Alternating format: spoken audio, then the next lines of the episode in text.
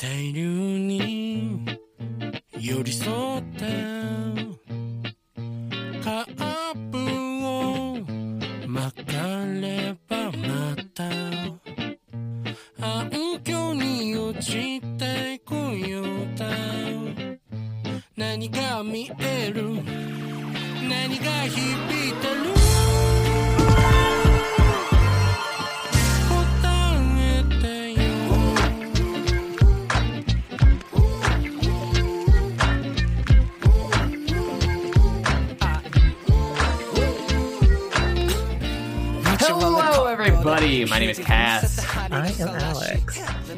this is Anime is for Jerks. And this month, we are talking about Odd Taxi, uh, directed by Baku Kinoshita and produced by OLM and Pix. Uh, Alex, did you like the show? So, funny thing, for almost the majority, almost all of the show, I was very of two minds about it. And then those last 10 seconds made me realize it's great. Interesting. I have kind of the opposite feeling. Really? I I was loving every single second. I still, it, we're, we're, we're I do think it's great. I think it's amazing. I think Madoka came out in 2011, so I think this is safely the best anime made in the last 10 years uh, that I've that I've seen. I can't think of anything else made in the last 10 years that could even remotely come close to this. Um, but the ending, the ending's a little corny. Corny. It's it's my okay. Well, the, the, the, the, the second half of the last, yeah, okay, okay. So I, I, I think I see what you're coming from. I thought the, like, second half of the finale was corny, but then, what last. very- Oh, okay. So the the taxi bit. yeah. Yeah, okay. Yeah. I thought that twist I don't understand that twist. I don't Okay. I don't know what it means. Like I, I like I know literally what happened, but I don't understand what it means or what I could be expected to extract from it. Uh, Okay, I have thoughts about it. Okay, so let's get into it. Um, uh, so yeah, so this is a it's a show about talking animals. Uh, my first thought when I started watching the show was that it was like Zootopia or Beastars, but good. and then the more that I watched, the opinion that I gradually came to was that it was Tokyo Godfathers, but good. yeah, I can see that. um and and i will i hope to elucidate why um but yes uh so yeah so our our protagonist is is a walrus uh he's a walrus taxi driver named odokawa um and he yeah like we we meet him sleeping in his taxi um and he's listening to this radio show with just two terrible comedians. Just a terrible fucking manzai act uh who who suck and are constantly berating each other on air. Um they're great and they become I mean, yeah, like they're they're like their best bits are when they're not like, Yes, trying exactly. to be funny, but like are just getting exasperated with each other. Yeah. I so I had I'm very frustrated because I I so I have screenshots of this show for the first like episode. And then when I started watching episode 2, VLC mysteriously stopped letting me take screenshots, not just of this show but of anything. Um and then But you can take screenshots from within VLC. Yeah. How do you Oh, take screenshots? The Windows snipping tool. That's so much effort. I know. I just No, yeah, you, when uh, you can set a screenshot hotkey. Mine is F12 and I can just push F12 whenever I want. Christ! what have Uh, I been doing all my life? I know that explains why you take so few screenshots. I take hundreds of screenshots, um, yeah, yeah, because it's so easy. Um, but if VLC stopped letting me take screenshots, and I wasn't going to use the snipping tool like a barbarian, uh, so uh, I so I just watched like four four or five episodes without being able to take screenshots, and then VLC started crashing on me constantly, Oh like two thirds of the way through an episode. So I just I, I I tried to downgrade VLC version to try to get the features back, and it didn't work. VLC. this was all I was doing today, and then uh, I had to fucking use fucking uh, MVP uh, or Oh MV, M-. MVO or whatever whatever the fuck it's called. MPV. I? MPV. MP- I had to use fucking. I had to download and figure out how to use MPV.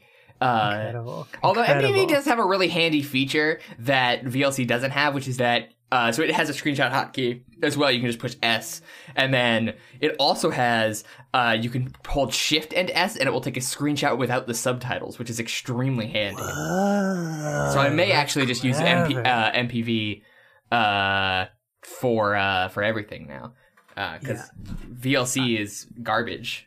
Yeah, speaking of bizarre like applications and subtitle handling, I was making cl- I was taking clips of a of a of a different anime, and uh, the different anime you're talking about is Birdie Wing, I should say. Birdie Wing. I was wa- I, yeah, I was watching Birdie Wing. It is one of the most deranged anime I've seen in a hot minute. Like I'm kind of mad we didn't watch that for the podcast, because but it I- would it would just be us recounting the plot with yeah, it's like there's not a lot of depth to it. It's just insane. yeah. It's just, obviously, it's super shallow, but like uh, a, a, a, a underground imagine the content. illegal golfer from the uh who who who who's meets meets this, this rich girl professional golfer and they fall in love and it's anyway um this birdie wing is not the subject of this of this No. podcast although, uh, you should watch it um so i was think i was making like clips and in order to get the subtitles in the in the clip originally because i was lazy um, and F- FMPEG is confusing. I was just opening up OBS, r- running it through there, and then, and then snooping up a bit. But then I was like, this is silly. I'm to actually look up how to do the FMPEG CLI uh, to to burn subtitles into a, a snippet that you grab out of the thing, and it's insane. Like by default, the timestamp um, shift, if you want to like begin five who you know are a bunch of like weirdo new wave guys who would you know just record in a room full of tinfoil. Um and but one of these pieces of music is a song uh called dog police by the band dog police off the album dog police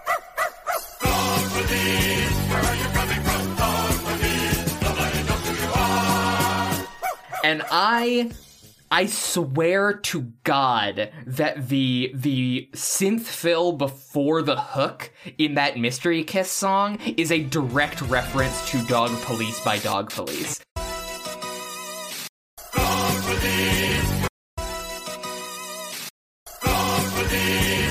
It sounds exactly like the hook melody in Dog Police by Dog Police. I don't know if anybody in Japan knows what Dog Police by Dog Police is. I don't know if anybody would have any reason to do that. It's a simple melody, so it's completely possible. But this show has Dog Police in it. Well, they're meerkat, I think. No, they're dogs. Uh, Wikipedia says meerkat. Wikipedia says meerkat. They're meerkats. They're clearly dogs. I I mean, yeah, like Wikipedia could just be making shit up. I'm not sure. Uh, They do describe. It does describe them as meerkats. I was under the impression the entire time that they were dogs. I'm I, I didn't really think about their their species. I need to see what they look like because they look Yeah. like dogs. Let me look through my screenshots and see if I have a picture of them. like I think they were the one they were the one set of characters who I didn't really like ponder which animal they were. I didn't ponder it because I was like, they're they're, they're they're dogs. I just I, they're just cops. yeah, they're just cops. Well, they're dog police. Well, Wikipedia is lying, and they're clearly they're clearly dog police to make my conspiracy theory work. that's, that's Um, fine. Yeah, I'm fucking looking at him. That's a dog. That's a goddamn. I'm looking at. I'm. I'm looking at a picture of them, and I'm looking at a picture of a meerkat. They don't look at anything like a meerkat. They look like dogs. Yeah, the ears uh, are definitely dog. Those are dog ears, I- and what's I up can with the see what- I can- eyes? You I mean, look. I'm looking at the Wikipedia. I'm looking at a picture of and meerkats. They've got they've got those little they've got those little um those little eye um patterns. Do so I can kind I kind of see the Oh yeah, they're do have the big. Okay, I, I'm looking at another picture of a meerkat, but the they don't look like meerkats. They look like dogs. They, if they're supposed to be meerkats, you did a bad job of drawing a meerkat. You drew a dog. I'm afraid to say. I'm sorry to say. I was gonna compliment how good this show looks because it looks amazing. It has a, a, an incredible visual style to it. Um, but Yeah. I retract it because you tried to draw a meerkat and you drew you drew two dogs. Damn. Damn. So Rough stuff. everything's lost. Anyway, go listen to Dog Police by Dog Police, but actually just listen to the hook of Dog Police by Dog Police because the verses are t- it, are painfully unfunny. Uh, Oh, like the like the like our comedians. yes, like our comedians. So yeah, so we we meet this this hippo, uh, and he's he's like this hippo. He's like a college student, and he he just desperately wants to go viral. God, Um, he's yeah, he's so embarrassing. He's so sweaty. Um, and it, it like this is when I realized I was gonna love this show was during this whole conversation because like what what this show does so well. The other show that I would compare it to, I've compared it to Beastars and stuff. The other ver- show that this is very much like is BoJack Horseman, um, which is also about a forty something miserable asshole. yeah, Uh, that, ex- that that explains why I think you liked it for the most part more than I did. um yeah uh, but yeah the show it and it it it captures this specific sort of bleakness of modern existence in a way that i think is very funny. Um this show has like because like it's it's such an interesting genre fusion where it's like this like thriller mystery show that is also very very funny. Um and yeah, it's it's something that I haven't really I haven't seen anything really ever strike exactly this tone before. Um and it it like it manages to pull it off and be just a show that uses that thriller plot about like in order to be about like interconnectedness and humanity in the modern world. Um and and it's really good. So yeah, so this guy, this this hippo, he wants to uh he wants to go viral. Um and he spends a bunch of time talking with uh with Odokawa about about what kinds of uh what kinds of posts go viral. Um where he, he yeah he's talking about like uh you know Odokawa asks him like what kind of posts go viral and he's like posts that make people laugh emotional posts refreshing posts about poetic justice also posts about foreigners perspectives on gender in Japan uh and he reads like this this fake tweet um where he, he reads he reads this tweet. This is a, a highly realistic tweet. It says the other day I overheard this conversation take place at the table next to me while working on a manuscript at Starbucks, and person A says, "Man, I don't want to go to the dentist." And person B, person B says, "Having a lot of cavities is an indication that you're loved. It means your parents fed you mouth to mouth or shared a spoon with you when you were a kid." And person A says, "Seriously?" And person B says, "By the way, I have zero cavities." um, and then Odokawa is immediately like, it's unnecessary to show off that they're creative by saying they were writing a manuscript. Plus, you can practically hear them say, not only did I witness this amusing scene, but my retelling of it is so pithy. How great is my taste? uh, Oto- Odokawa's great. Um, he he takes absolutely zero bullshit. Um, but yeah, and then they get they get pulled over by the dog police, who are definitely dogs and not meerkats. Um, and eventually eventually they talk they're talking about posting and and uh Kabasawa who's the the hippo he decides that he's going to go viral or make a post uh where he's going to take a, a selfie with Odokawa and then he like makes up a story to go along with the post. And it, it blows up on on uh on the the internet but it turns out that the reason why it blows up is because there's a, a criminal monkey in the background Dobu. Dobu, yes. So there's this monkey criminal. He's got a great jacket. He's got a He his, does. his He jacket whips ass. He- Uh, he has yeah, he has the best uh uh he- what, how, do- what do they call it? Drip? yeah, he has he has the most drip. Although fucking uh, what's his name? Mystery Kiss guy who wins the lottery. His drip is also kind of good. Uh, oh yeah. yeah. yeah.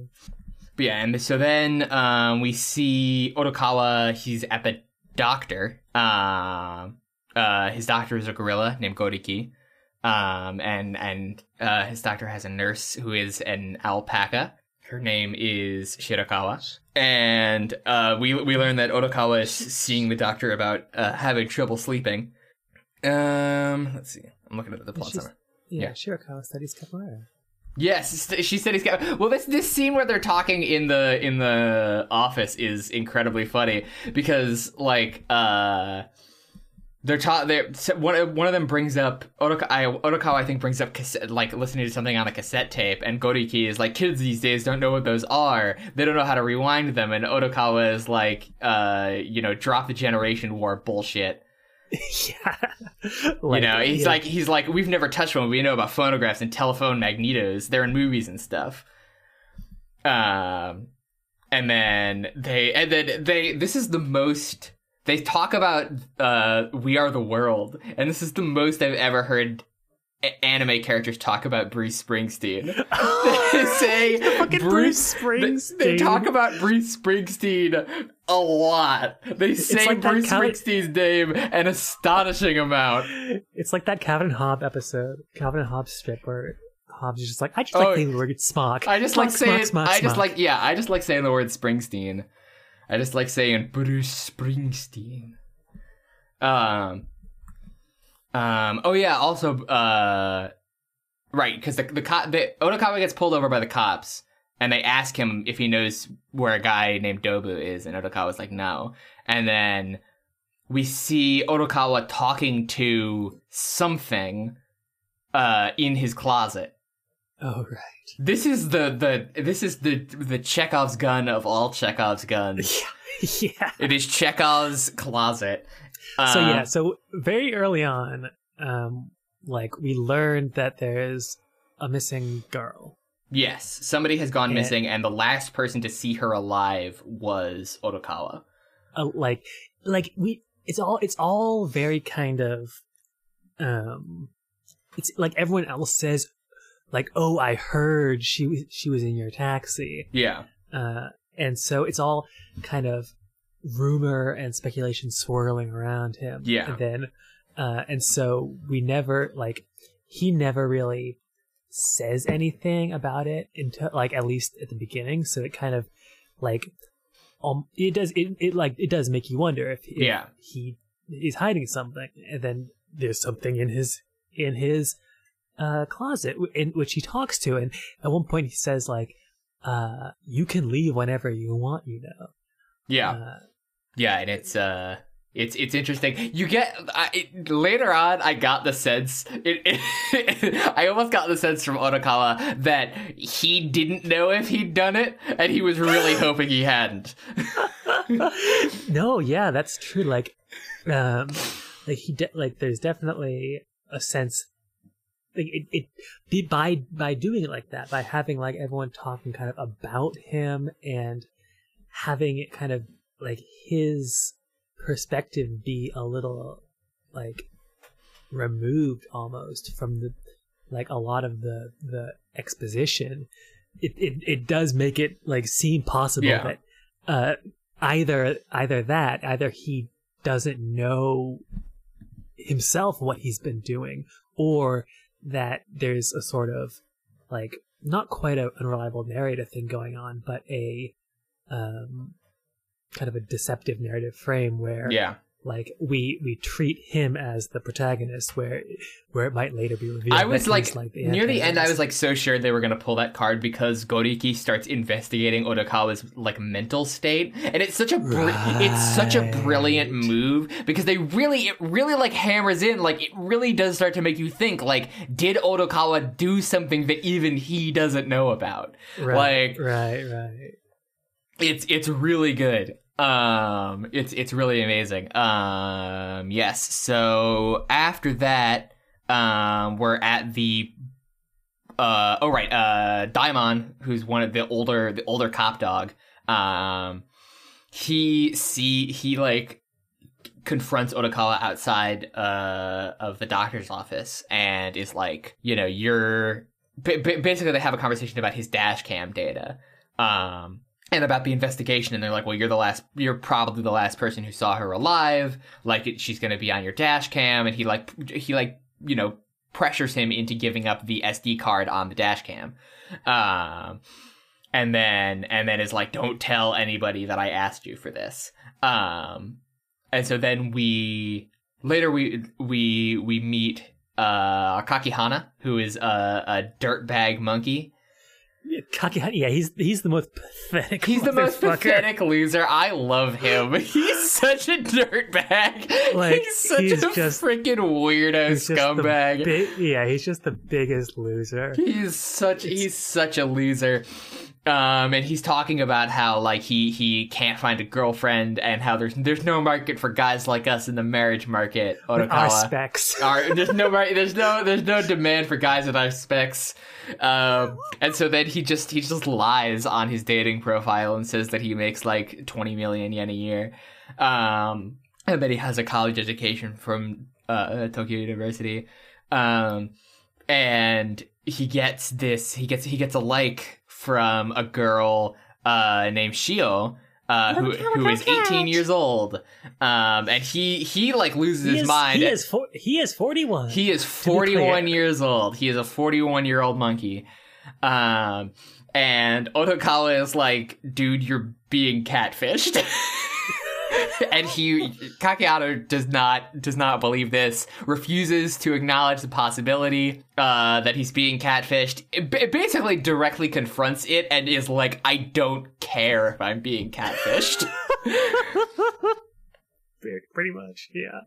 yeah uh, like if I I am going to ride this out and I'm going to ride out the belief that this girl is interested in me as long as it possibly can go um Oh, So then after that, uh, Odokawa goes back to work, um, and he picks up Shirakawa, uh, and then we see uh, Daimon is in cahoots with Dobu. Uh, because we see like a, a, a cutaway where Daimon hands the SD card with the, the dash cam data over to Dobu, and then the episode ends. Um, yes, the other thing that we learn in this episode I believe it's in this episode that Goriki gets a call about the fact that drugs are being stolen from his clinic. Um, um, right, and then Shirakawa gets into the taxi, right? So like it's it's pretty clear, like the visual implication is pretty clear that Shirakawa is stealing those pills. Uh, Yeah. And I don't have any screenshots until like episode seven. Uh, Oh wow. Oh, yeah. it broke, right? Yeah, because it broke.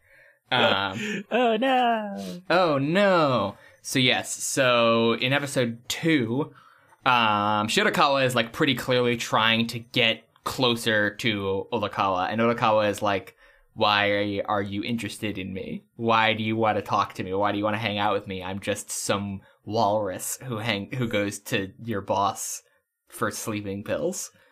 Uh, I'm a walrus who forgot how to sleep.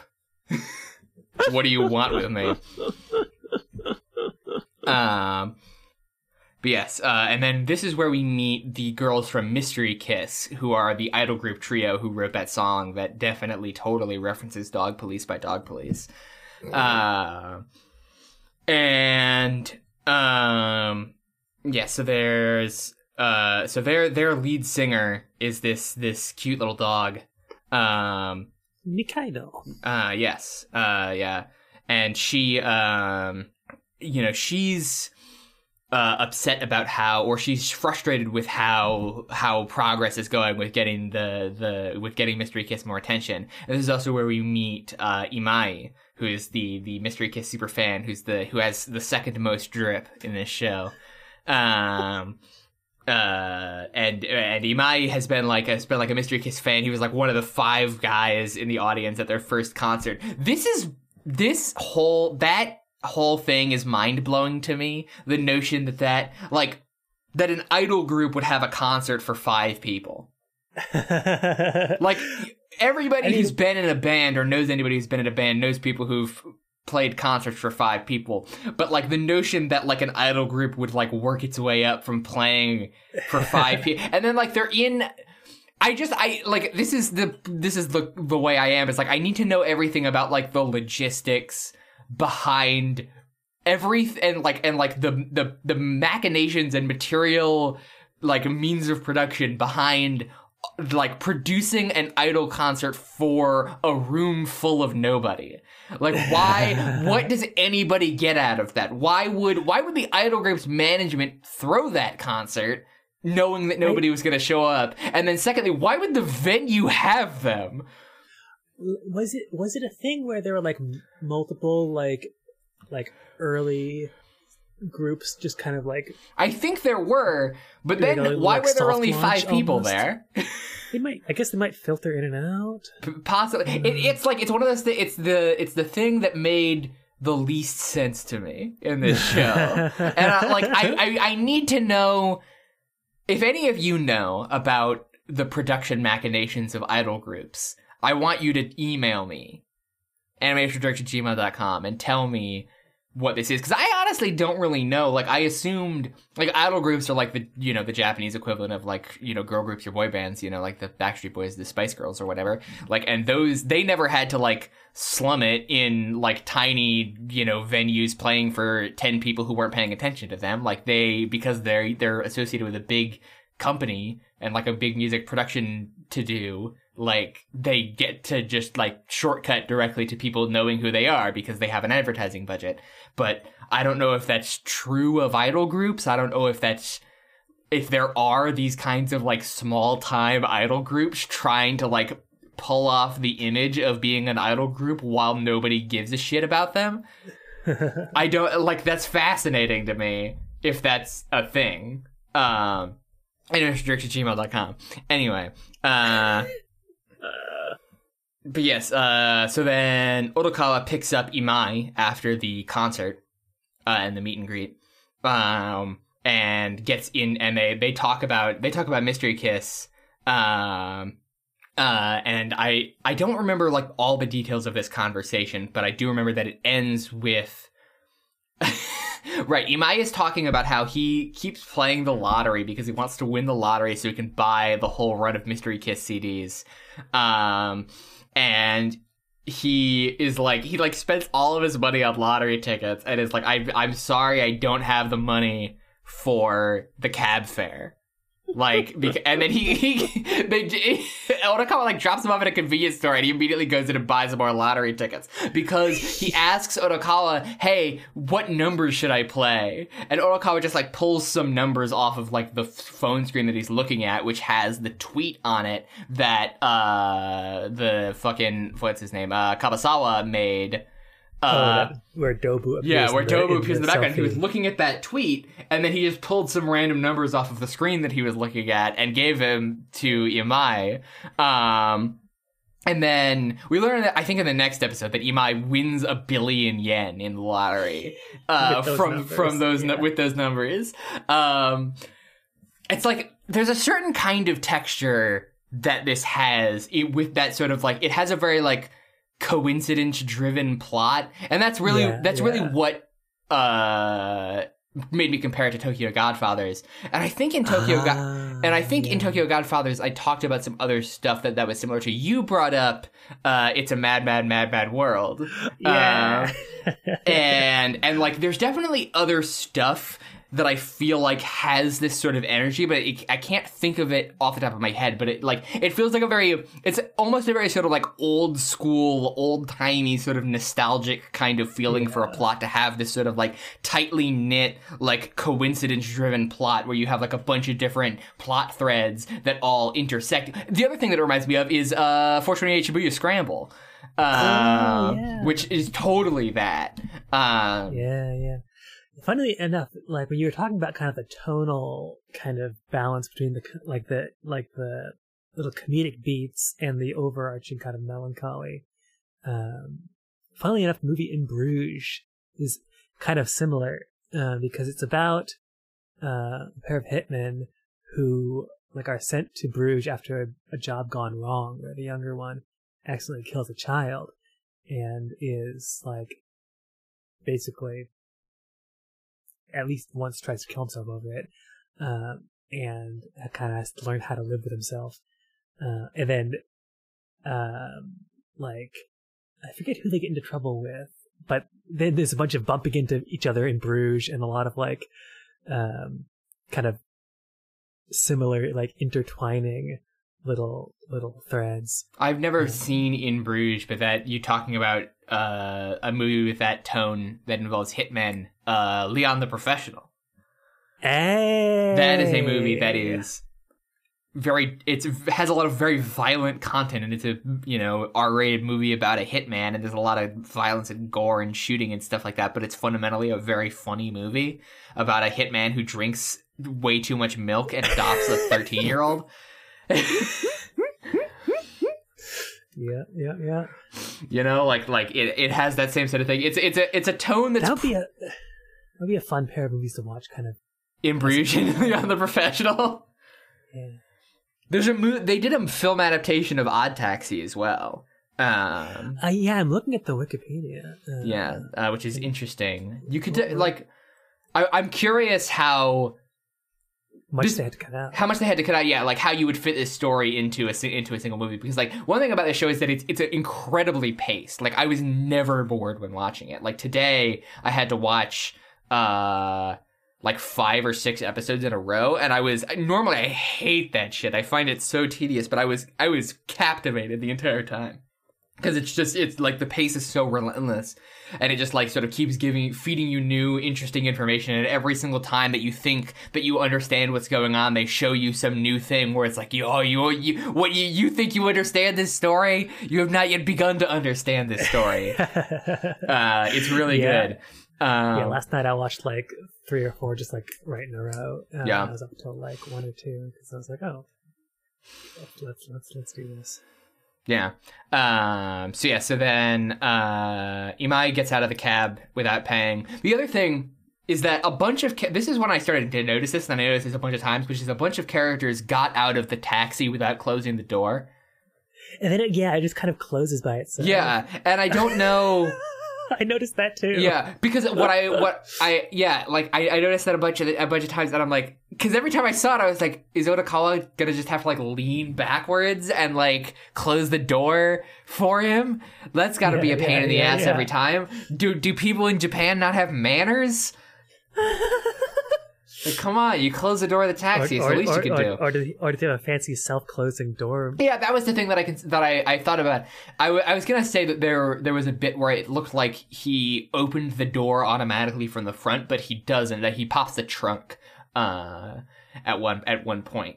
Uh, but for for a moment, I thought I was going to get the I was I was going to get it in because like the other thing is that in the U.S. I don't know how common this was a long time ago. Uh, I only know like as far as long as I've been alive in the U.S. or I guess specifically in New York City, y- uh, yellow cabs usually have a divider between the front and the back. So if you were in the front, you wouldn't be able to lean back and close the door. You'd have to get out of the car. Whereas uh, Odokawa's taxi, he could theoretically lean back and grab the door. Um, I think I think at least in New York City, New York cabs have usually had that divider uh, up because it's New York City, and otherwise you're gonna get robbed at gunpoint or vomited on or both. Um, Robbed at vomit point. robbed at vomit point. Um. Anyway, next, uh, Odokawa picks up uh, the terrible comedians from the radio, um, who are their their duo, their Manzai duo name is uh, uh, Homo sapiens. Homo sapiens. Um, this is another interesting thing. I learned about this some years ago, which is that like stand up comedy in Japan is pretty much exclusively Manzai, which is like double act stand up comedy, um, which is j- just not a thing in the U.S. Um, it's and it's it's really interesting. Like I don't know, and I've I've watched some Manzai stuff, and I haven't really enjoyed most of it. Like the stuff that I've seen that's really popular, and I don't know if it comes off as old timey because like the whole double act shtick comes off as old timey because like in the U.S. like that stuff is just you know it's Abbott and Costello kind of stuff from like a hundred years ago. Um, you know, and then the other thing, there is a really cool, like, sort of proto stand up comedy from Japan called uh, Rakugo, which is a kind of, and this is like ancient, it's like hundreds of years old. And it would be like you would just sort of like kneel on stage, and one guy would tell and one guy will tell like a long comedic story with a bunch of different characters and playing the parts of all these different characters by using nothing but like he has like a small like hand fan and a washcloth and he uses those as props and like tilts his head around and uses different tones of voice to indicate different characters and it's this whole like comic theater tradition in Japan um that like predates western standard co- stand-up comedy by several hundred years um and that stuff is really cool. Uh but yes, so they so Homo sapiens gets into into the cab, um, and they they're they're yelling at each other. They're they're yelling and fighting and screaming and punching. Um, and Odokawa, I think Odokawa like like talks to them and is like, "I listen to you guys on the radio all the time." And then there's this like moment where it, like they're trying to like dance around the fact slash explain that he doesn't listen to them because he thinks they're funny on purpose. Uh, you know, because like Yeah. when when Shirakawa is in the car at the beginning of the episode, Shirakawa asks him like, "Why do you listen to this?" Like, it was like because like he has it on the radio, and she's like, "Can you turn that off? It's weird." and he's like, "Sorry, I just sort of." Got into listening to it. Like I listened to it by accident one day and I find it bizarrely compelling. Um and it is like like I would listen to that on the radio, Oh, yeah. just like two guys with their comedic partnership slowly disintegrating in front of you. it's like while they just read like the most scathing, savage hate mail. yeah, because they, they end up they end up doing a bit in his taxi just by like Yeah. just by sniping at each other. yeah, they're, Uh, it's really he- good. Yeah, and he just starts laughing. Yeah. Um, but yeah, and then uh, the episode ends. Uh, right. Uh, and then uh, Baba, who's like this tall, he's a horse. He's a horseman. He's Uh, straight man. He's some kind of BoJack horseman.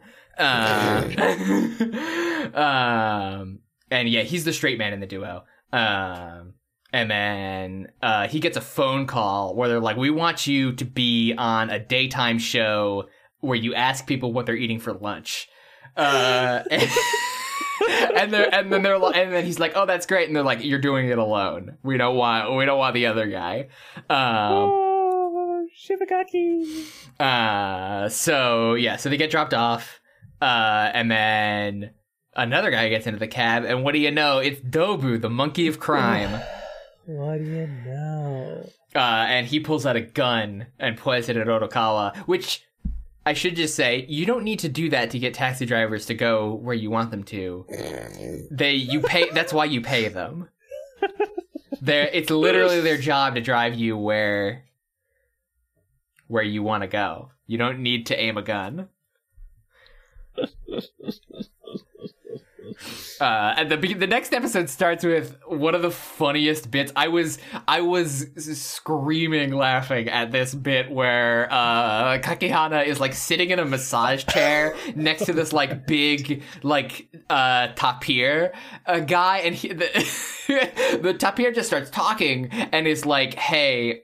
And is like talking about like you know this this uh the, you know the the Nerima missing persons case you know they thought that taxi driver did it you know you know who the taxi driver's name okay uh I need you to investigate this um you know and then and then like Ka- Kayana's like freaking out because he's like, "Why do you want me to investigate this murder?" And then it turns out that the tapir is on the phone. Yeah, uh, yeah. the Is entire. it tapir or, t- or tapir? Uh, I always say tapir.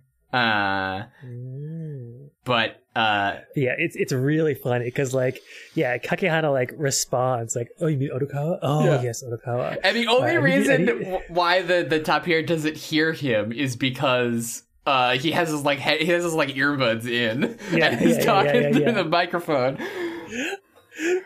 Uh, It's really it's incre- it's an incredibly good bit and like the all the like animation of like the facial expressions and stuff like that in the show is so so so good. They get so much mileage out of Odokawa's face in particular. Like he has a surprise like because he's a walrus he has a relatively inexpressive face but they get a ton out of him and you can always like Yeah. see Just on like his the face eyes, yeah and then like the number of sweat drops. yeah like they get so much mileage out of just like the movement of his eyes and like very subtle changes in, in in his face and his eyes and then just like drawing more and more beads of sweat on his head it's really good. It's re- every Yeah, time he's yeah. on screen is so it, he's just the show is so visually funny. Um yeah it's brilliant. Um so yeah so dobu uh is like uh, pointing the gun at him and is like oh you know if you don't tell me information about uh you know this this missing girl you know, I'm I'm gonna kill you. And Odokawa's like, I really don't care if I die. Uh, and then it's like, okay, I'll hurt somebody that you care about. What about what about Kakihana? And then Odokawa's Odokawa's like, I think he'd be better off dead too.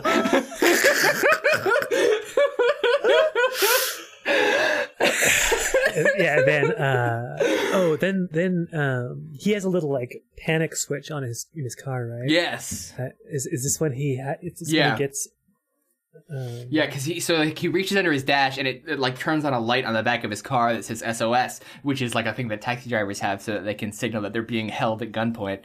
Um, and he, um, yeah, so he so now he's driving around and they're t- and talking talking to Dobu about this, and then Dobu realizes, oh, I can get to you with with Shirakawa. Um, you know, little the, pr- the pretty little alpaca. Um, Alpaca. Alpaca. Um, and so finally, Odokawa agrees to play along because Dobu, what Dobu wants from Odokawa is if anybody tries to get your dash cam data, um, I want you to tell me, and definitely don't give it to them. Um, and Well, Odokawa, it's not like he it's not like he can. Yeah. Dobu already has it. yes, um, but like if anybody else wants it, Oh yeah, so this so this thing where yeah where where Dobu is talking about how he's investigating it for his boss, um, and I so so there's a at some point, um, like uh, asks if he's gone through gone through it, and I forget if he has or not at first, but then he says something about how he can't let his boss know that he has it.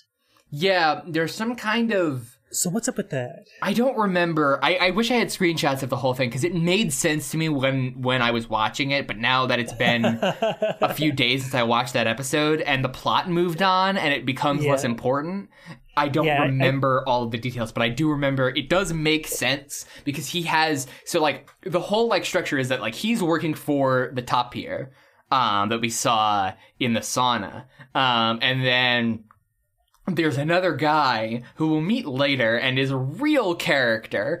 Uh, ridiculous. a real, a real type, a whole type of guy. Uh, a r- limited run, one of one guy. Um, and he, uh, and, and like they're rivals because they're trying to bring in different amount, they're bringing different amounts of money to the boss, you know, and so they're both like running various criminal rackets, but like Dobu is like, Dobu is like selling drugs to make the money, and like the other guy is running what they refer to as a badger game, and I have no idea what that is. I meant to Google it.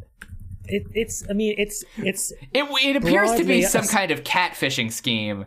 Uh, it, can be more. It can be more broad in terms of The the ba- various kind of extortion Yes, and blackmail. the Badger game is an extortion scheme or confidence trick in which the victims are tricked into compromising positions in order to make them vulnerable to blackmail. Its name is derived from the practice of badger baiting. The trick was particularly effective in the 19th and early 20th centuries when famous social attitudes when to- when social attitudes towards adultery were much harsher. A famous person known to have been victimized by the scheme was the first United States Secretary of the Treasury, Alexander Hamilton, whose adulterous affair with Maria Reynolds was used by her husband to extort money and information from him.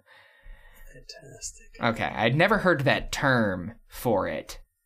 Yeah, so he's running he's running this sort of he's running a catfishing scheme, uh, which which for some reason Dobu is like and is like oh he's he's getting his money a, a much more legitimate way by catfishing forty one year old men on Tinder. Uh, Yeah, that's the that's the that's the real uh, high class. That's the real the real high class money is is is in is in the catfishing industry. Um so then Odokawa uh he realized so he just agreed to meet up with Shirakawa in the park. Uh, and he drives there as quickly as possible and he almost hits somebody. And that person Oh yeah. that person will become very important. Uh, but this person, he like he's like he's standing in the middle of the street, and the taxi comes by too fast, and he can't get out of the way, and then he almost gets hit, and he drops his phone, and that's all we see until the next until the following episode is we just see oh this guy, but like because it's this show, you see that, and it's like oh that's gonna come back later, and boy howdy does it come back. Before we go to episode four, so Dobu, um, presumably Shirakawa has told him that um, we learn that they have a connection later. Presumably, Uh, she told him that she she has gotten closer to Odokawa, and he yes, and and that's how he, he is able to threaten Odokawa yeah. uh, by saying "I'll hurt Shirakawa." But um, why does she approach him in the first place? Um, I think she she says why. Um, later she says I forget exactly what it is that she says, but she because Dobu is like involved in the scheme and she's like helping him with his schemes. I think she gets close to Odokawa to help Dobu at first. Okay, so, so Dobu is like, I okay, so so it it all comes back to the to um, the dash cam, Yes. and he's like, get close to Odokawa so that I can threaten Yeah. you. Well, I think I think I, I, it's not like the, I don't think he's thinking that far ahead. I think he's like, I want you to investigate Odokawa and figure out what what he's thinking. Oh, and then when okay, Dobu can't get the okay. information that he wants that way, he decides to Got to it, to do it, it with leverage. That makes sense. Yeah. Okay. Uh, so then uh, Odokawa goes to the park and meets up with Shirakawa and is like, why, and continues to interrogate her as to why she wants to hang out with him. Um, and then, And then she demonstrates capoeira. yes, she demonstrates, because like he's like, I don't think you want to be around me because I got Things some, get- I got some real things are starting to get a Yakuza type guys after me, is I think what he says. Um, and yeah, he um, yeah, he he he he, and she's like, oh, I can I can defend myself. I I know capoeira. Um, and, he's like, what do you? Why did you? Why do you know that? And she's like, well, I got into it to lose weight. And he's like, well, if you got into it to lose weight, it's not real. Um, she he described, and then she there's this specific like capoeira theme music that plays when she Yeah, gets she- into the capoeira She stand. just, she just gets up and starts doing the, doing this little her little like uh, fighting game idol animation. Yeah, and there's this music that plays the capoeira music. The It's, capoeira. it's very good. Um, yeah, and then la- uh, after that, Kakihana goes on a date with Shiho for the first time. Um, and and they they meet in the rain, and Kakihana sees sees nothing wrong with the fact that Shiho is standing silhouetted. I was sure he was gonna get got at that moment. I was sure that he was just going to be put into a sack and thrown into the river immediately. Um, but no, instead we see two other guys in the background who we'll meet later. Um, but yeah. I think we've already met. We've already met one of them, right? Um, because it's it's the wh- who's watching them is the polar bear and the, the mystery kiss manager. Yes, okay. Um, I don't think we've met. I- I don't think we've actually. Maybe we've seen the mystery I- kiss manager in the background of, of a of a shot or something like that, or we've or he's spoken a few lines. Have Uh, they not taken a ride in the cab yet? No, yeah, no, that happens later. Oh, okay. That happens later because that has to happen after Dobu asks Odo because he asked for the dash cam footage, and that has to happen right, after right, Dobu right, right, right. tells Odokawa not to give anybody the dash cam footage. Um.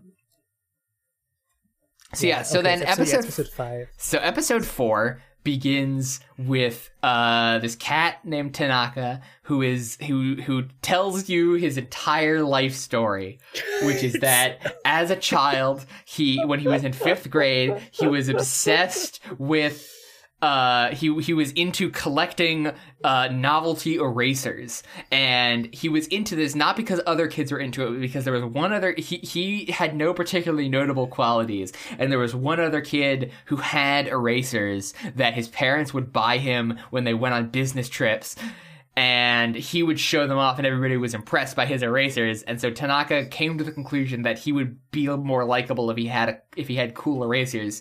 And he also already owned an eraser uh, which was a, a a dodo and he really liked that because he really liked birds um, and he, he tells this whole long story. It takes it takes a really long time, but it's, it, It's every ridiculous. every step of it is very funny like it doesn't it doesn't drag or anything like that it's just it just goes off like when once you realize where it's going and like once it lands it's like the most it's like it's a real shaggy dog story kind of thing um you know like like one of one of my one of my favorite jokes is this one about I've told this joke on stream before and I actually several people in the chat had not heard it and and and got very mad at me when I was done.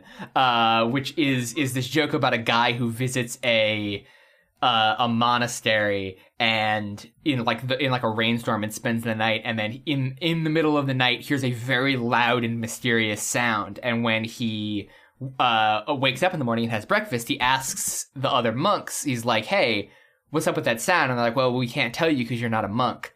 Um, and then you can the thing is is that you stretch this story out for as long as you want you it, you stretch this story out for for many many i i have told this joke for like upwards of a half an hour 45 minutes before where you just because you can just add additional steps to the process of him coming back to the monastery deciding to become a monk to find out what the sound is going through various trials to discover that to to like become a monk and then he becomes a monk and then he goes down into the the the basement of the monastery um and they they're like okay well i'm going to show you and then you they take him through various elaborate doors with various elaborate keys and then behind the last door is the source of the sound which unfortunately i cannot tell you because you're not a monk. I, okay, I remember this. yes. And that is what this episode feels like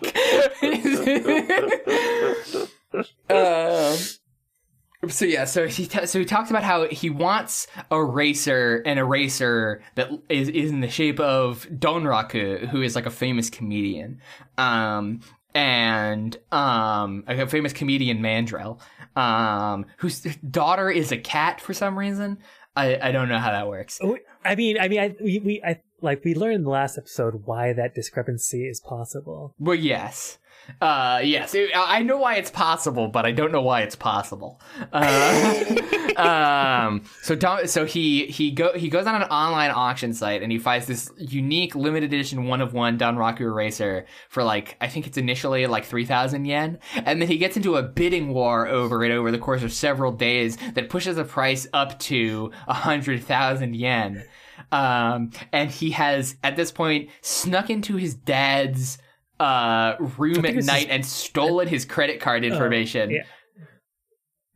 Yeah, he stole his dad's credit card and then used his brother's computer. Yes, yeah, and he's using his brother's computer um, to to to check on this auction, uh, and then uh, he he the he he spends the money, and then he's waiting for it to arrive, and it never arrives, and then his dad beats the shit out of him when he sees his credit card statement. Um, and then he grows up to become a video game developer because he talks about how he works at a, at a at a video game developer and he plays a lot of uh, free to play games for research for work um, because they're looking into like you know they're doing market research. And he uh, winds up getting really hooked on one called Zooden um, which is like an animal collecting game. And there's a the the rarest animal in the game is the dodo, and he loves the dodo because he had that dodo eraser. And so he spends. He says five million yen uh, over the course of several years trying to get the dodo, um, and stays up all night like pulling gotcha packs out of it. And he's because the other thing is he he looks at the there's leaderboards in this game for who has like the most cool stuff or whatever. And at the top of the leaderboard is somebody named uh, Ditch Eleven who has Who is the same one? who is the same guy who scammed him out of a Donraku who- eraser. Who, who, yeah, who never sent the eraser. Yeah, who never sent the eraser. 16 years ago. Um, and so he's dedicated to getting this dodo to like stick it to ditch 11. And then he gets the dodo, he's walking down the street. He gets the dodo on his phone. He looks at it in awe. He realizes he's finally accomplished his goal. And then Odokawa pulls down the street and knocks him over. And he, thro- he, his phone flies out of his hands. The screen cracks on the ground and it falls into a, like a drainage gutter. and then he takes the phone to uh, a phone repair shop and they're like, you have your data back. And he opens it up and he immediately loads up the game. And because he didn't confirm the acceptance of the dodo before he got hit, he does not have the dodo anymore. Uh, and then he, uh, and then he goes home and his, his pet cockatiel that he bought when he was a child died. Uh, or that his dad bought him when he was a child dies. Um, and so then he goes to the park to bury the cockatiel. And this is where we, this is, we, we have to back up because at the end of episode three, after Dobu holds up Odokawa at, in, in his taxi, uh, Dobu decides that he doesn't want, I guess he doesn't want the liability of having a handgun on him at all times. And so he goes to the park and he puts it in like a metal box and that he buries in the ground, underground in a tree. And then this guy, Going to bury his bird. yeah, bird. going to bury his bird, digs up this gun, and then is like, well, when God closes a door, he opens a window, and then wanders the streets in a in a manic daze until he sees Odokawa's taxi and realizes that that he can't do anything about anything that has happened to him, but he can kill Odokawa.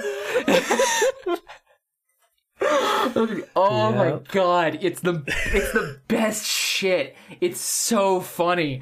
It's so it's such a good we it's so weird and It's- and brilliant and amazing. I love it. Oh my god.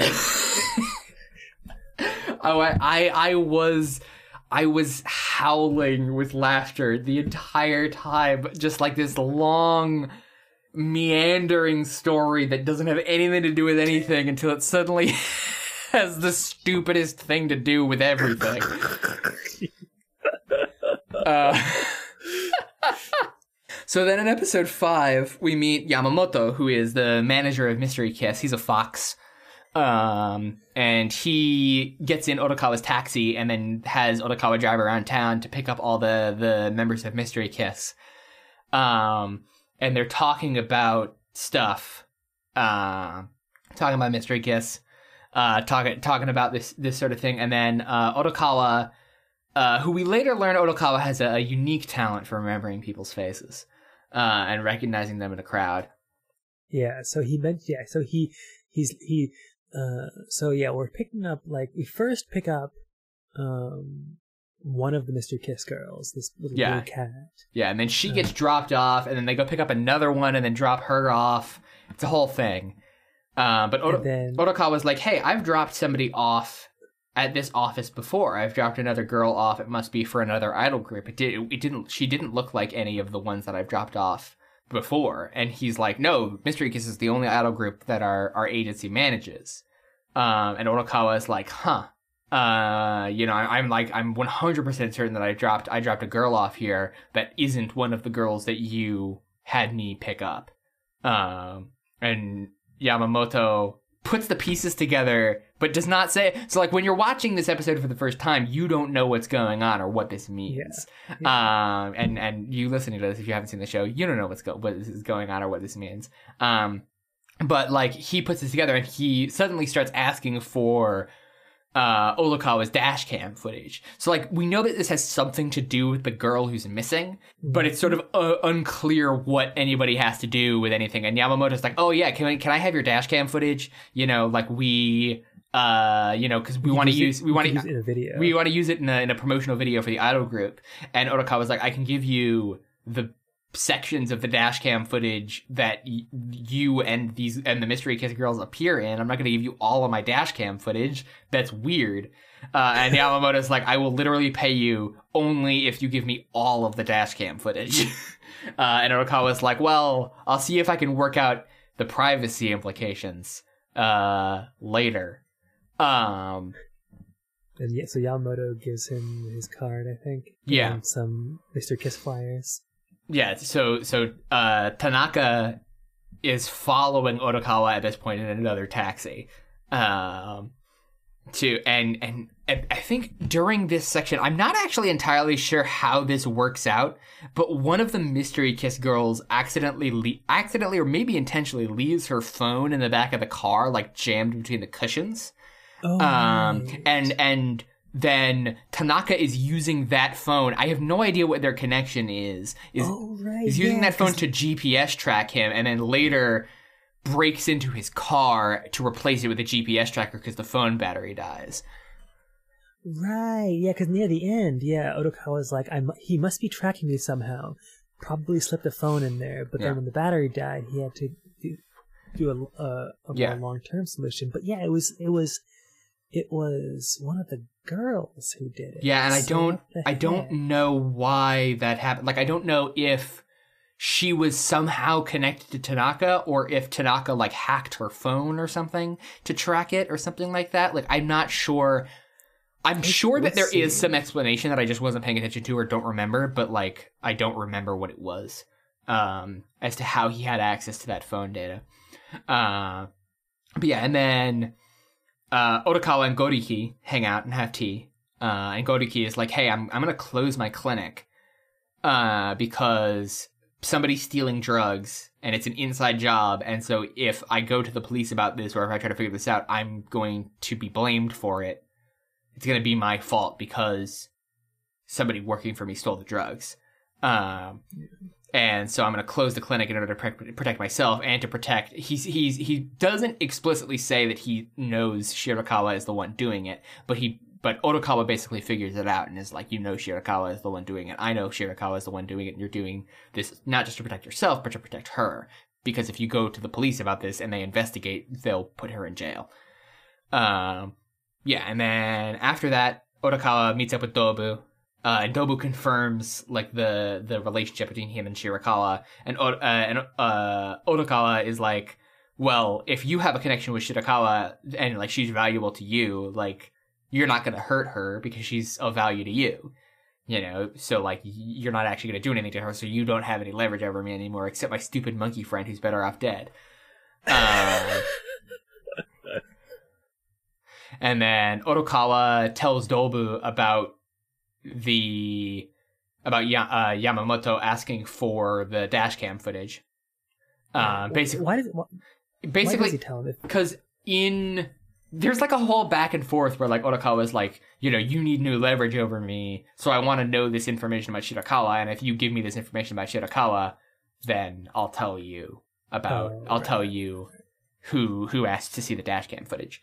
Um, and then in another scene that had me crying laughing, Kakihana takes Shiho out to a very fancy restaurant. Um, and yeah, so He he's is- constantly kind of like making little little little faux pas Yeah. with regard to like how to how to behave. Yeah, I mean the whole sequence is great because Shiho is on her phone literally the entire time, and uh uh. Uh, Kakihana is like sitting there, like trying to like make small talk, and like the waiter comes out, like he finishes his glass of wine, and then he's like, he, he instead of waiting for the waiter to come over, he's like, "Can I get another glass of wine, please?" uh, and the waiter comes over to refill his glass, and he lifts it up, and the waiter's like, "You don't have to, you don't have to lift it, sir." Uh, and he's like, "Oh, is that how you guys do things around here?" Uh, and he's just he's just sweating bullets in this in in this restaurant. Like his his suit must be soaked. And he's just like lying through his his two teeth that he has about about you know uh, his job as a software engineer that he's lying about having. Um and all and you know all the work that he does and how he know you. And then when he goes to pay the check uh, he pulls out like a huge wad of cash out of his pocket, and Shiho is like, "You don't, you're not gonna pay by card." And and uh, uh, Kakihana's like, "Oh well, you know, I, I look at numbers on the computer all day. Uh, anyway, so I, I prefer to, to use cash when I interact with humans." Uh, and then she's like, "But you did, you don't even have a wallet?" And he's like, "Oh well, I, ha- I had one, but I, I gave it to a subordinate."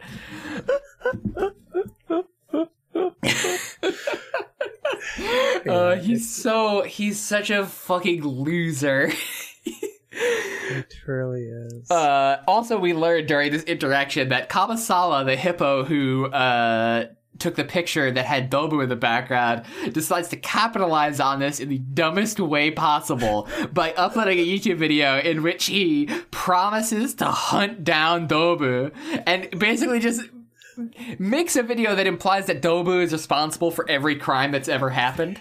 Uh, it's like it's it's so funny how this show works. Like like Dobu is just like a small time like underling who is like who who takes on this like aura of like a celebrity criminal. yeah, it's Like- yeah.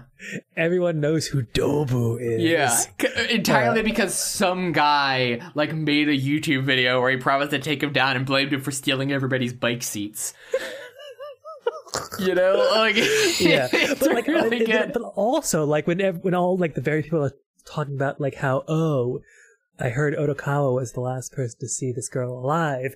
It's it's it's like is this weird kind of like vibe of like It has this weird everyone knows everyone kind of vibe yeah, that is yeah yeah yeah n- not befitting t- a, s- a- a- a- a show set in Tokyo.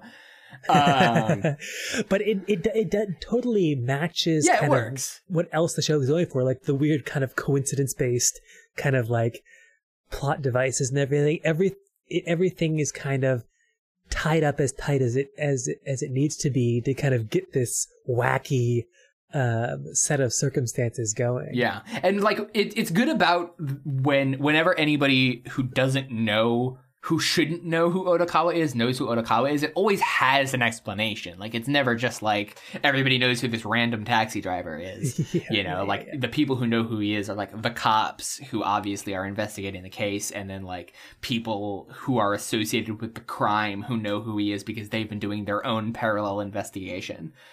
Um, you know, so it it it does all make sense, but yeah, it has this sort of very tight knit feeling. Yeah, Uh, and, and and and they do this like they do the suspension of disbelief like Yeah. perfectly well. Like you like it's it's clearly like a bit ridiculous, but like that's that's fine. Like this isn't supposed to be re- like realism. Yeah, yeah, like They're and, like, animals for God's sake.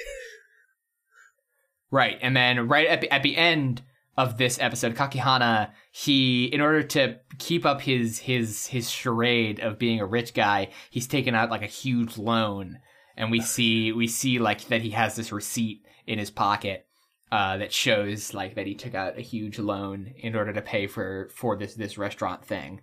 Um, so yeah, in the, in the next episode is when we learn that Imai, the Mystery Kiss superfan, won the lottery with Odokawa's numbers. Um, yeah. and so Imai is like, I work at a cabaret club, uh, part time. Um, and do you, cause like Odokawa's like, I don't really want anything. Like, I don't, I don't want money. I'm fine. Um, and, and, and so Imai, they, they take him to, Imai takes him to, uh, to this, this cabaret club and Odokawa is, is visibly uncomfortable the Yeah. entire time. Cause there's like, there's like five girls around him. Uh, and, Eli sits him down with these five little Yeah. kitty cats. yeah, and then like, and like, yeah, and Like, then it's Do like, you want a drink? yeah, it's like, you want to He's drink? like- He's like, I gotta drive. I'm a taxi driver. I, I can't drink. And they're like, do you mind if Right. we drink? So he just winds up use, using his his like favor to pay for a bunch of drinks for a bunch of random people he doesn't know. Um, and then he gets up and goes to the bathroom. Uh, and and in the, in the split second, the guy uh, Tanaka he comes into the cabaret club looking for Odokawa, uh, and just fires a gun, uh, his gun, uh, out in at, in in the club, and everybody runs away. And Odokawa like hears in the bathroom, he's like, "Holy shit!" um, and then Imai comes in and it's like, "There's a guy with a freaking gun out there. You got to get out of here. You know, use the use the back entrance."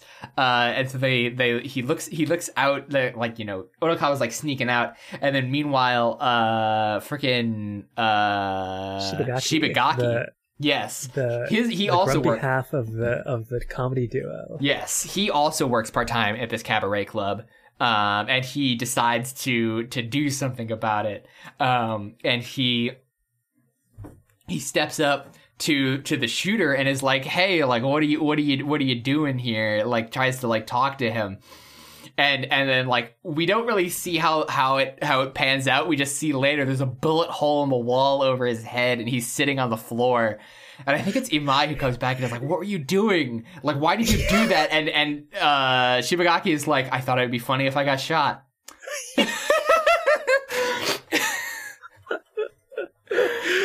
I thought it would be funny if I got shot. He's a, he's a, he's a he, he's a true comedian. He's always looking for a, a story to tell. Always looking for the bit. Um, yeah, yeah. And then, um, so yeah, so Odokawa escapes.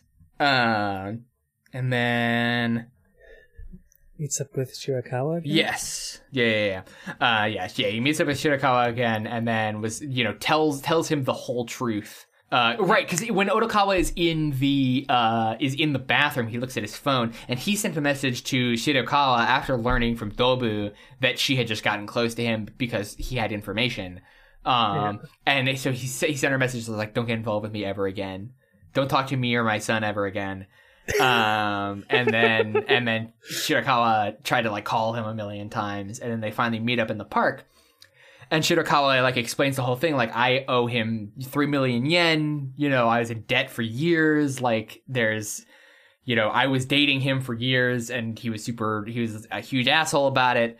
Um, and then, uh, right? Cause oh, right here she, she talks about how uh, she she initially talked to Odokawa because Dobu Dobu is planning to rob a bank and wants to use needed a getaway driver, and so Odokawa Oh, could potentially be a getaway Getaway driver. driver. Oh, okay. That was okay. That was Yeah. the- And then Shirakawa pulls the classic, like, "Oh, I got into it with you because Yeah. you know I was doing crimes, but now I really love you." And Odokawa's is like, what- "Eat shit! I've seen a movie. I've seen a movie before in my life." gonna- yeah, it's, it's it's it's most ludicrous, like noir, Yeah. old timey noir. The femme fatale is like, yes, I I had ulterior motives, but now. Now I I love really you. love you. And, And, he's then yeah, I like, just, I, in my notes, I just wrote Estelle Costanza voice. May I ask why? like Um, D- Odokawa isn't the bad person, but he's he's a grumpy old he's just a grumpy old weirdo. Like like they don't they don't really know anything about each other. It's it's so silly. It is very silly. Um, I do think that they have chemistry in the scenes where they interact. Like, I don't think that they like when they interact in the taxi and when they interact when they have like the date at the park. I do think that they're, you know, and like you know, it's a 13 episode show with a lot of plot to, to cover. There, you know, like there's there's a limited amount they- of space that they can I mean, dedicate they- to a romance subplot. Right. They they get along fine, but yeah, it's it's it it very it very it feel like it fitting with kind of the vibe of the show and that it kind of plays into these old timey like noir tropes. Uh, it it it like it it works in that sense, yeah. but on his face, it is it is kind of silly. Yeah, it's it's was like, ridiculous, but like I think it would be I think it works a little bit better because Odokawa rejects her at this point and is Yeah. like I've seen a movie before. Uh, and then it, it takes longer and she has to show develop her dedication a little bit more and they have to develop the relationship a little bit more before Odokawa is willing to acknowledge that she might actually like her like him. Um so yeah, and then Dobu meet talks to Odokawa uh, about about Kabasawa's freaking videos where he t- talks about how much he hates him. And he's, he's basically just like it's he's just like making like wrestling promos. Uh, you know, like in in his bedroom where he like throws knives at He's writing real person fic. yeah, he, he just like threw and like somehow these videos are like massively popular and he's developed like a huge following, like a huge unironic. Because like if somebody did post a video like that and it got traction, a lot of people would follow this guy in the same way that a lot of people follow anybody who's doing anything cringe on the internet. Um, Yeah. But like the notion, because a little later, there's a scene. Sequence, the one of the funniest fucking things I've ever seen, where he's he's like in a hotel room with this like oh, hot lady who he's like sleeping with his because he's like sleeping with his fans, and he has like an outburst where he like breaks a lamp against the wall, and he's like, "Do you not understand how much pressure I'm under?" He's- God, It's, yeah, like it's like just straight up like like the most absurd possible version of that like noir scene.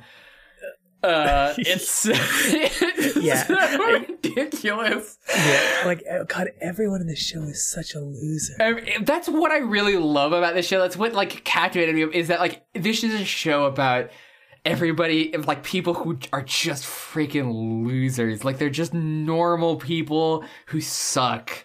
Like they're they're just they lead miserable lives and they're all just like weirdos and and and like it it it has this just like vibe about it where it just feels so like earnest because it's like the thing is is that it's not like mean about it or anything like that particularly like all these people are very funny and they're very like weird and they're weird losers but like it it has a genuine love for all of its characters. Um you know even the bad guys like it has this like genuine genuine heart that that really um you know like i i would almost compare it to like a Coen brothers movie um in, in Oh yeah, that's a good point. in that way of like you know a lot of Coen Brothers movies like walk that line between having a lot of characters that are just like detestable or just like losers and freaks and weirdos and and like you know they're all there and they're all doing stupid shit for dumb reasons but you do like love them and like the story does and the and, and, and the way that they're shown does does love them in a certain way you know I think you have a higher tolerance for losers than I do. I love stories about losers. That's what you, I, yeah, like, because yeah, when I was saying earlier that I was kind of of two minds, like, mid, like during the middle of the show, like I was appreciating kind of like how it was put together and the aesthetics and everything, but like I was getting a little kind of, I guess, uh, I guess I, I think I hit my fill of, of losers. no, I love uh, losers. I love movies early. and I, I love stories about people who just suck, who are just are just like dipshitted to the max. It's really it's really funny just to like watch all of these people who just don't know what they're doing and they're all stupid and greedy and and like none of them it it makes it makes me very happy. It makes me feel very it feels like oddly hopeful in a way, you know, and like because because like, Like- these like, people if- are if all of if- us. yeah, if they, if they can hack it, yeah. um, if there's hope for them, there's hope for all of us. Um you know, but like yeah, like it's uh, it's so good. Uh I, I make it makes me so happy. The show made me so happy the entire time I was watching it. Um uh, but yeah, so don't. But yeah, Dobu is like really mad about this kid because now everybody thinks he's yeah he he's so he's just like humiliated. He's so humiliated. Like it has no practical impact on his life, really. But he's just so mad about it because, like, that's the number one thing that he cares about. It's not like he's in it for the money. He's just in it because he wants to like seem cool. And like the fact that there's this dweeb on YouTube who's making videos calling him out and throwing knives at a. at, a, at a- like a, a, a bit of at like a dartboard with his face on it uh, is is like it's ruining the whole thing for him. yeah, yeah, yeah. yeah. Um, so then um, they Dobu and Odokawa meet, make make a deal that Dobu is going to help them is going to help Odokawa figure out who's trying to kill him. Uh, if and, and clear out uh Shirakawa's debt if Odokawa will help Dobu find Kabasawa and and make him stop he, he stop posting cringe. uh, and then um yeah, so then Baba, it turns out, like now he's like a he's like a, an up and coming comedic celebrity. He's he's a you know he's shooting stuff. He's on TV all the time, and everybody loves him. And he's he's formed a secret relationship with uh the girl from Mystery Kiss, uh Rui, um, and and and they're they're in love. Um, but they they can't say Yeah. it. It's yeah, it's so funny. They like they have such a funny little dynamic. Yeah. because like she she is kind of like relentlessly ambitious. Yeah. Uh, She's uh, it's it's it, interesting. Like and- she's relentlessly ambitious and has uh and has seen very little success. And Baba has no ambition and has just failed upwards into the upper echelons Yeah. of celebrity. Uh, yeah, Uh, yeah. At some point, yeah, she she says like uh, that he yeah that he he doesn't need to he doesn't need to push himself too hard. She'll she'll be the the she'll be the grind set for both of them. Yeah. um yeah and and baba but like this is putting a lot of strain on the relationship that baba has with Shiba, shibagaki because like they they don't have enough time to practice for homo sapien stuff um you know and they're in like some sort of like mons some sort of manzai competition they kept referring to it so like the competition is called the n1 and i kept Right. thinking that they were talking about the jlpt um which is the The what what? the JLP the, for those of you at home, the Japanese language proficiency test, which is graded uh, from N5 to N1, with N5 being the Oh, lowest right, level of proficiency right. and N1 being the highest. And I was like, well, "You're a Japanese person. Why are you taking the JLPT?" but yes, uh, so yeah, and then next episode, uh, this is where I start having screenshots again. Finally, um, so Odokawa, he gets home and he discovers that somebody has shot a gun into his house. Um, so he finds that somebody shot through his window, and he decides to go. He goes to like the what's the term for the the Japanese police boxes? I forget what they're called. Uh, but he goes to the the police station uh, and finds finds uh, little little Daimon. Um, and is like and, and is like you know i want you t you know somebody shot at my house and that little Daimon is like why didn't you call the emergency number and uh uh Odokawa is uh, like apparently there are only two cops in all of Tokyo and one of them is corrupt and one of them is an idiot. So I have to go with the one who's an idiot. Uh and so uh the little Daimon like tries to call his older brother and Odokawa is like when your brother gets involved things get challenging. Please don't. Uh, and so then Odokawa like t- takes takes him to his apartment, shows him the window. Um, that that had, and then like sits him down at the table and like draws a very simple diagram on the back of a flyer to like explain the criminal organization and like gradually like tries to like explain like well your brother said he was becoming a cop to fight evil but he's actually doing evil and yeah. A little Daimon is such a Little Di- such yeah. fucking doofus. It, this mo- Uh, this this show does have one thing right, which is that all cops are either corrupt or stupid. yeah, the, the the two genders of cop. the two genders of cops. Yeah, there are two cops in the entire show, and they're both terrible. Um, and so, uh, yeah, so he's little Daimon has also heard the rumor that Odokawa kidnapped the girls. He's like, I'm gonna search your house. Odokawa's like, fine. Um, so there's not much to search. So he like looks around and then he goes to the closet. and then right as he's about to open the closet, Uh, he gets a call that they, they've had a dead body in, in the harbor, yeah. and so he books it. So yeah, and then he's like, "Well, I'll be back to check and see if there's a girl tied up in your closet." but I got I got a business to take care of. Um, and the dead body, I think we've I, I don't think we find out this th- that yet. Uh, who the dead body is. Um, but yeah, and then Kakihana is like he's about to leave to go on a date with Shiho, but he's he like loan sharks show up at his door uh, and start trying to bust it in because he's taking out too much money. Uh, and then he, so he hides it. He hides in his in his bedroom the entire time, and then eventually they leave, and he goes out to meet with Shiho, and he shows up, and they're at like they're in like some sort of industrial area. yeah, they, yeah, some construction like site or just some yeah real sketchy. And Kakihana again sees nothing wrong with this. Sees nothing wrong with meeting his date in this sort of area.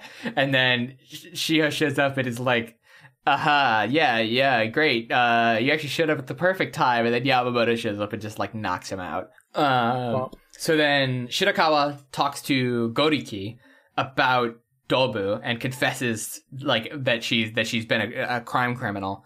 Uh, crime criminal, the worst kind. the worst kind.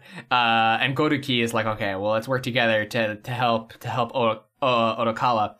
Um, so this this this episode takes place on Halloween. Wait, and and, and that, that one that bit struck me at first because yeah, like uh, yeah, I forget how he phrases it, but like, like he's like, I need your help, and then she's like, with what? He's like treating Odokawa, and at first it's like he's just had trouble sleeping, right? Yeah. like, but but we we yeah, but as we find out, there's there's quite a bit more going on. With yes. our, with our walrus.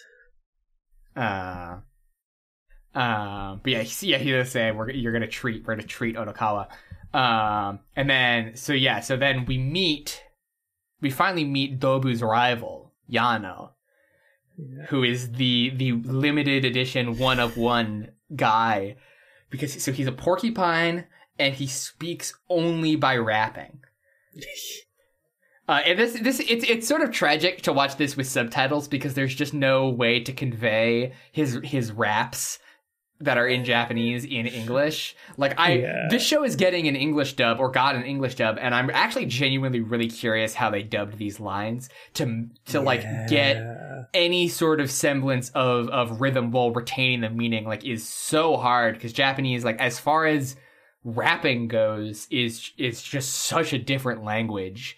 Um like like it's a lot easier to rhyme in Japanese because there are a lot fewer sounds. Um and a lot of words have very similar endings. Yeah. Um so like you have you have a lot more wiggle room for that kind of stuff than you do in English where most most English words have no rhyme. Um where I was I I honestly don't know if you could find a Japanese word that doesn't have a rhyme. Um so yes, so so yeah, so we we get this guy and he Odokawa like bumps into him on a scooter and he has this like whole elaborate rap about how Odokawa should apologize to him for knocking him off his scooter. For knocking him It's off not- his It's scooter. not, not like a Vespa scooter. It's like a little one of those little razor scooters. Yeah, it's like a razor you, scooter. that you drove for that you had when you were in middle school. yeah, yeah. Like it doesn't even look like it's an electric scooter. No, no. Um, like he's not even riding one of those stupid electric scooters that everybody has uh lying around the sh- on, on the street these days. Um, And then after that, he meets he meets Dobu, and they're because they're looking for the gunman and Kabasawa at the same Yeah. time. yeah, Um, on Halloween. They they see a skull mask. yeah, and they uh, they and give chase. yeah they beat the shit out of him. Uh, in, a, in an alley. uh, Dobu Dobu beats the shit out of him while Odokawa Oda- stands there just sort of is with increase, increasing numbers of beads of sweat on his face, just prodigious, prodigious numbers. Um, uh, and then they realize it's it's it's because yeah, because Dobu wants his fucking gun back. Yeah. um, and so that's why he's helping Odokawa chase this guy. But they realize it's a fake gun. It's not. It's not the real skull mask. yeah, and then it turns Uh, out that that dressing up as uh, a recent mass shooter is like the hot cosplay this year. I mean, I guess he's not a Well, shooter because he didn't actually kill anybody, but he, I think it was Kabasawa's idea, right?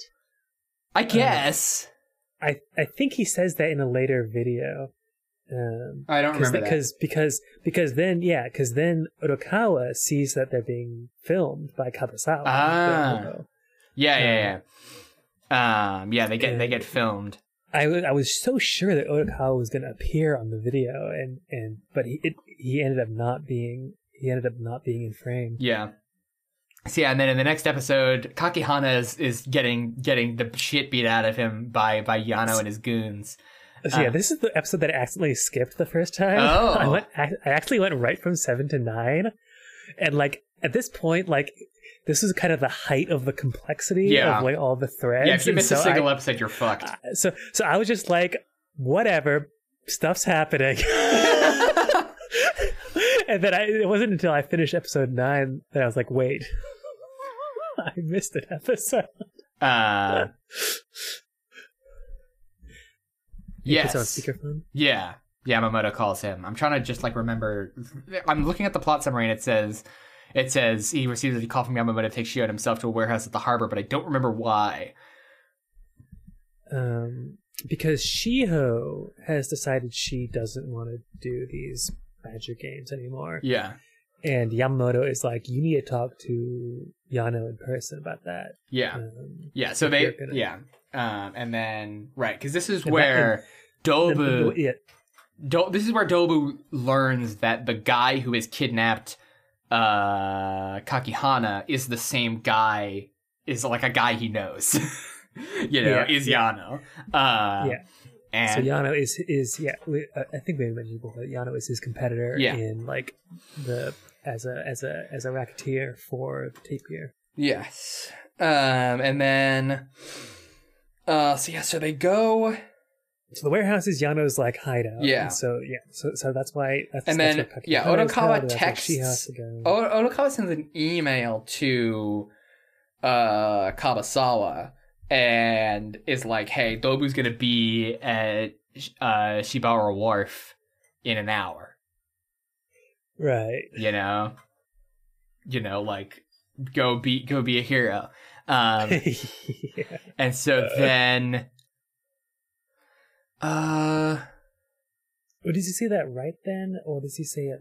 I think he says that later. So he takes he takes the Shiho and Yamamoto to the wharf, and then uh, because Dobu overheard their conversation, he was like, um, "See how much." I think I might have accidentally skipped this episode as well because this plot synopsis doesn't ring any bells.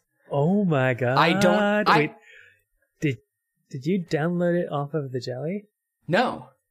Okay, because yeah, I think there was a weird ordering. Yeah, no, Uh, I, I think I just did it completely by accident. Um, and I, I actually thought when I started watching episode nine, I was like, did I watch episode eight? But I was like, there's, I, I genuinely thought there's no way I would have made the same mistake as Alex. How did we both skip the same episode? I don't know. That's incredible.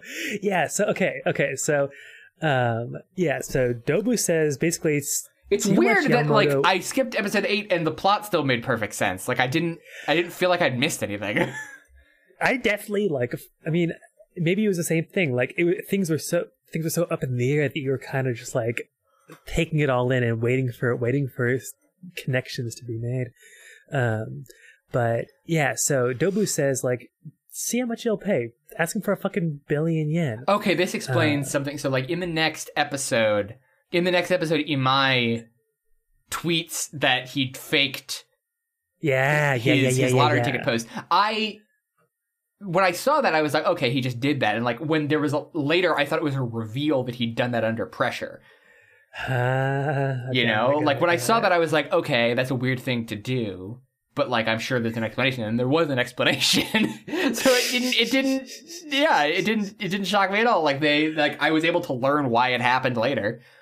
Oh, that's so funny. So yeah, so so Odokawa driving Yamamoto to the to the harbor. Uh, he's just like, I thought about your offer of dash. cam Oh, okay, this explains. Okay, yeah. Give me a billion yen, and Yamamoto's like, Lamau, nice joke. Wait, you're serious? Uh, and then he's like, um.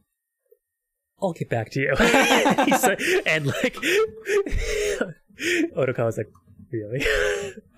and so, um, and so yeah, so uh, he drops him off the harbor. Shiho t- uh, says that she wants to get out of the thing. Uh, tells Kakihana that the that she was fake. Kakihana um, refuses to believe her at first and has has his um, it's he has this is this is kind of his most pathetic episode. Uh, Because the thing is, is that in this in the next episode, I, you see him like after he gets that what- rescued, he you see him like he's like holding the engagement ring and he like throws it off a bridge. yeah, Uh, and like I was like, well, you don't need to tell me that he now knows that the relationship was fake because he showed up to a meeting with her and then was kidnapped and taken to a dungeon where he was beaten and had to be rescued by his friend. Like, Oh, like yeah, no. I don't think there. I, I didn't actually. I didn't have any expectation that there would be a specific scene where he learned that information.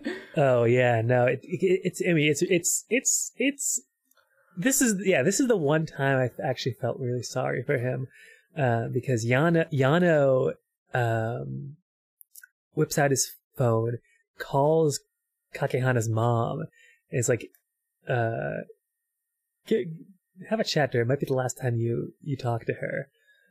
Uh, and Kakihana is just sobbing, being like, "Hi, mom. I just thought I'd call. I I mentioned I might be getting married, but it doesn't seem like that's gonna happen."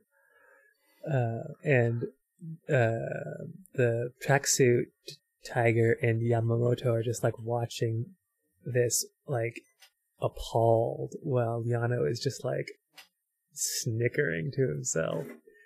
It's I did not realize that. Yeah, that's that's incredible. Uh, yeah, yeah.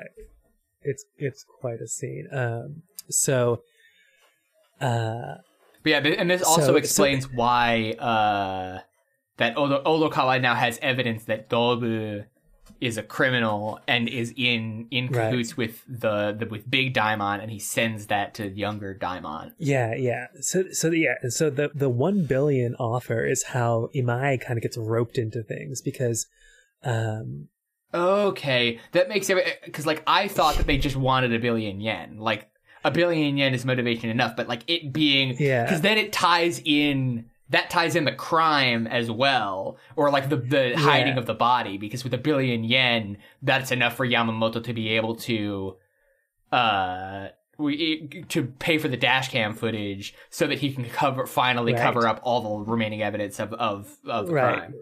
right. So they so they decide to, um, so so they have like they I forget if it's Dobu and Yano, but they, or, I- or just one or the other, but they have, um, like informants at the bank that you're requ- that the like the one bank that you have to go to to Yes. Um, okay, that also explains that. lottery tickets. And so they've learned that someone won a billion yen. And thanks to Imai bragging about it on social media, they now know it's him. And so they're going to kidnap him ta and, and, and have him submit, have him cash in and then take the money. Odokawa, um, hears all this from Dobu, uh, tapes it, records it all, uh, yeah, sends sends that evidence to younger Daimon, and then and then goes to Imai and is basically like, "You've got to fucking go go underground for a little bit." Yeah. Okay, that ex- that explains everything because okay, yeah, because like there was because like that was one thing about the bank plot that I didn't understand is why the bank employees were working with Dobu. Um, Yeah, I figured like I didn't really question it because I figured it might have been explained when I wasn't paying attention. Turns out it was explained when I wasn't paying attention. oh man, um, yeah, it's it, yeah, it's a it's a good episode. You might want to rewatch. I will probably I will definitely go back and rewatch it. Uh, So, yeah, episode nine. episode Um, nine. Uh, so So, so yeah, so now, now Odokawa has figured out also, um, where, oh, oh yeah, so at the very end of episode eight, through this really kind of wacky, um, coincidence, Odokawa figures out where Kakihana is because he and Goriki have been calling him, trying to figure out, um, like where he is, um, because he's kidnapped. yeah. And so, um, when he when he's talking to Imai, being like, "You have to go to ground," basically, the the yakuza have figured out that you have a million yen, they're gonna steal it.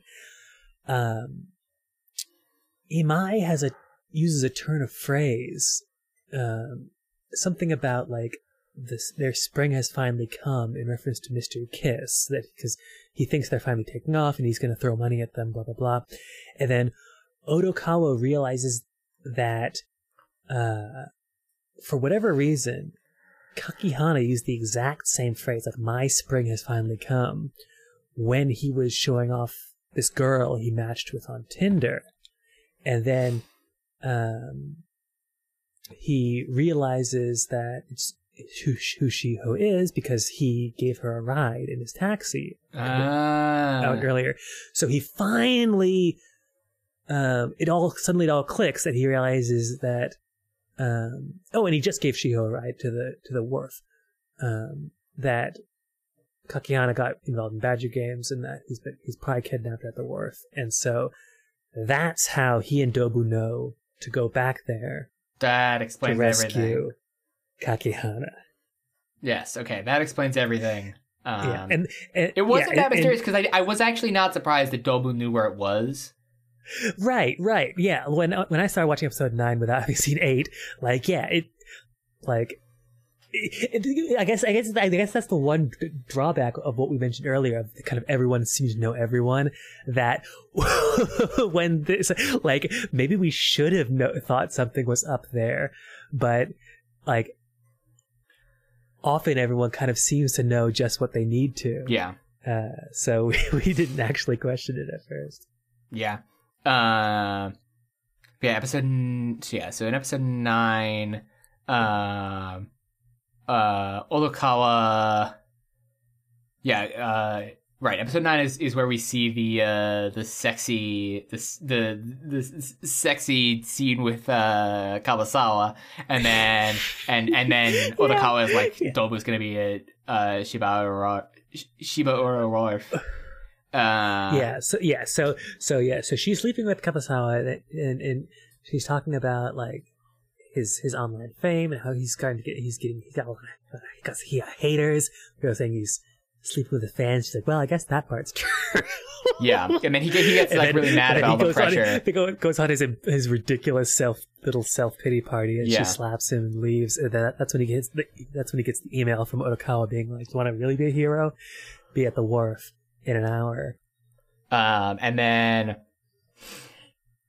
so yeah, so they get into a, a chase with the with uh uh what's his name uh oh, it's Skull Mask. yeah Skull Mask Ta- uh Taka- Tanaka? Tanaka yeah I almost said Takahashi different guy uh sorry if you want me to remember your name have a less normal name uh but O- O- Odokawa does lose him. Yeah How does he? he does like a bootlegger's Oh, U-turn Oh no, no, no! He acts. He, he does that by accident because he sees a kitty yes in the street yes yeah Uh, he does it by and- accident and just slams on the brakes and spins out, and the white van chasing them smashes into another car, and they uh, so then and then so then they take off. Yeah. And then Dobu is like, Why did you run away? I want my gun back. And Odokawa was like, We would have died. you know, or at least I would have died.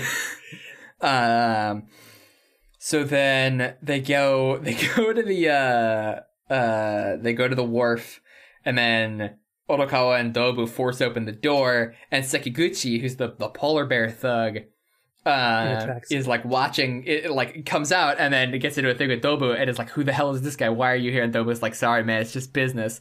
And they get into like a huge fist fight.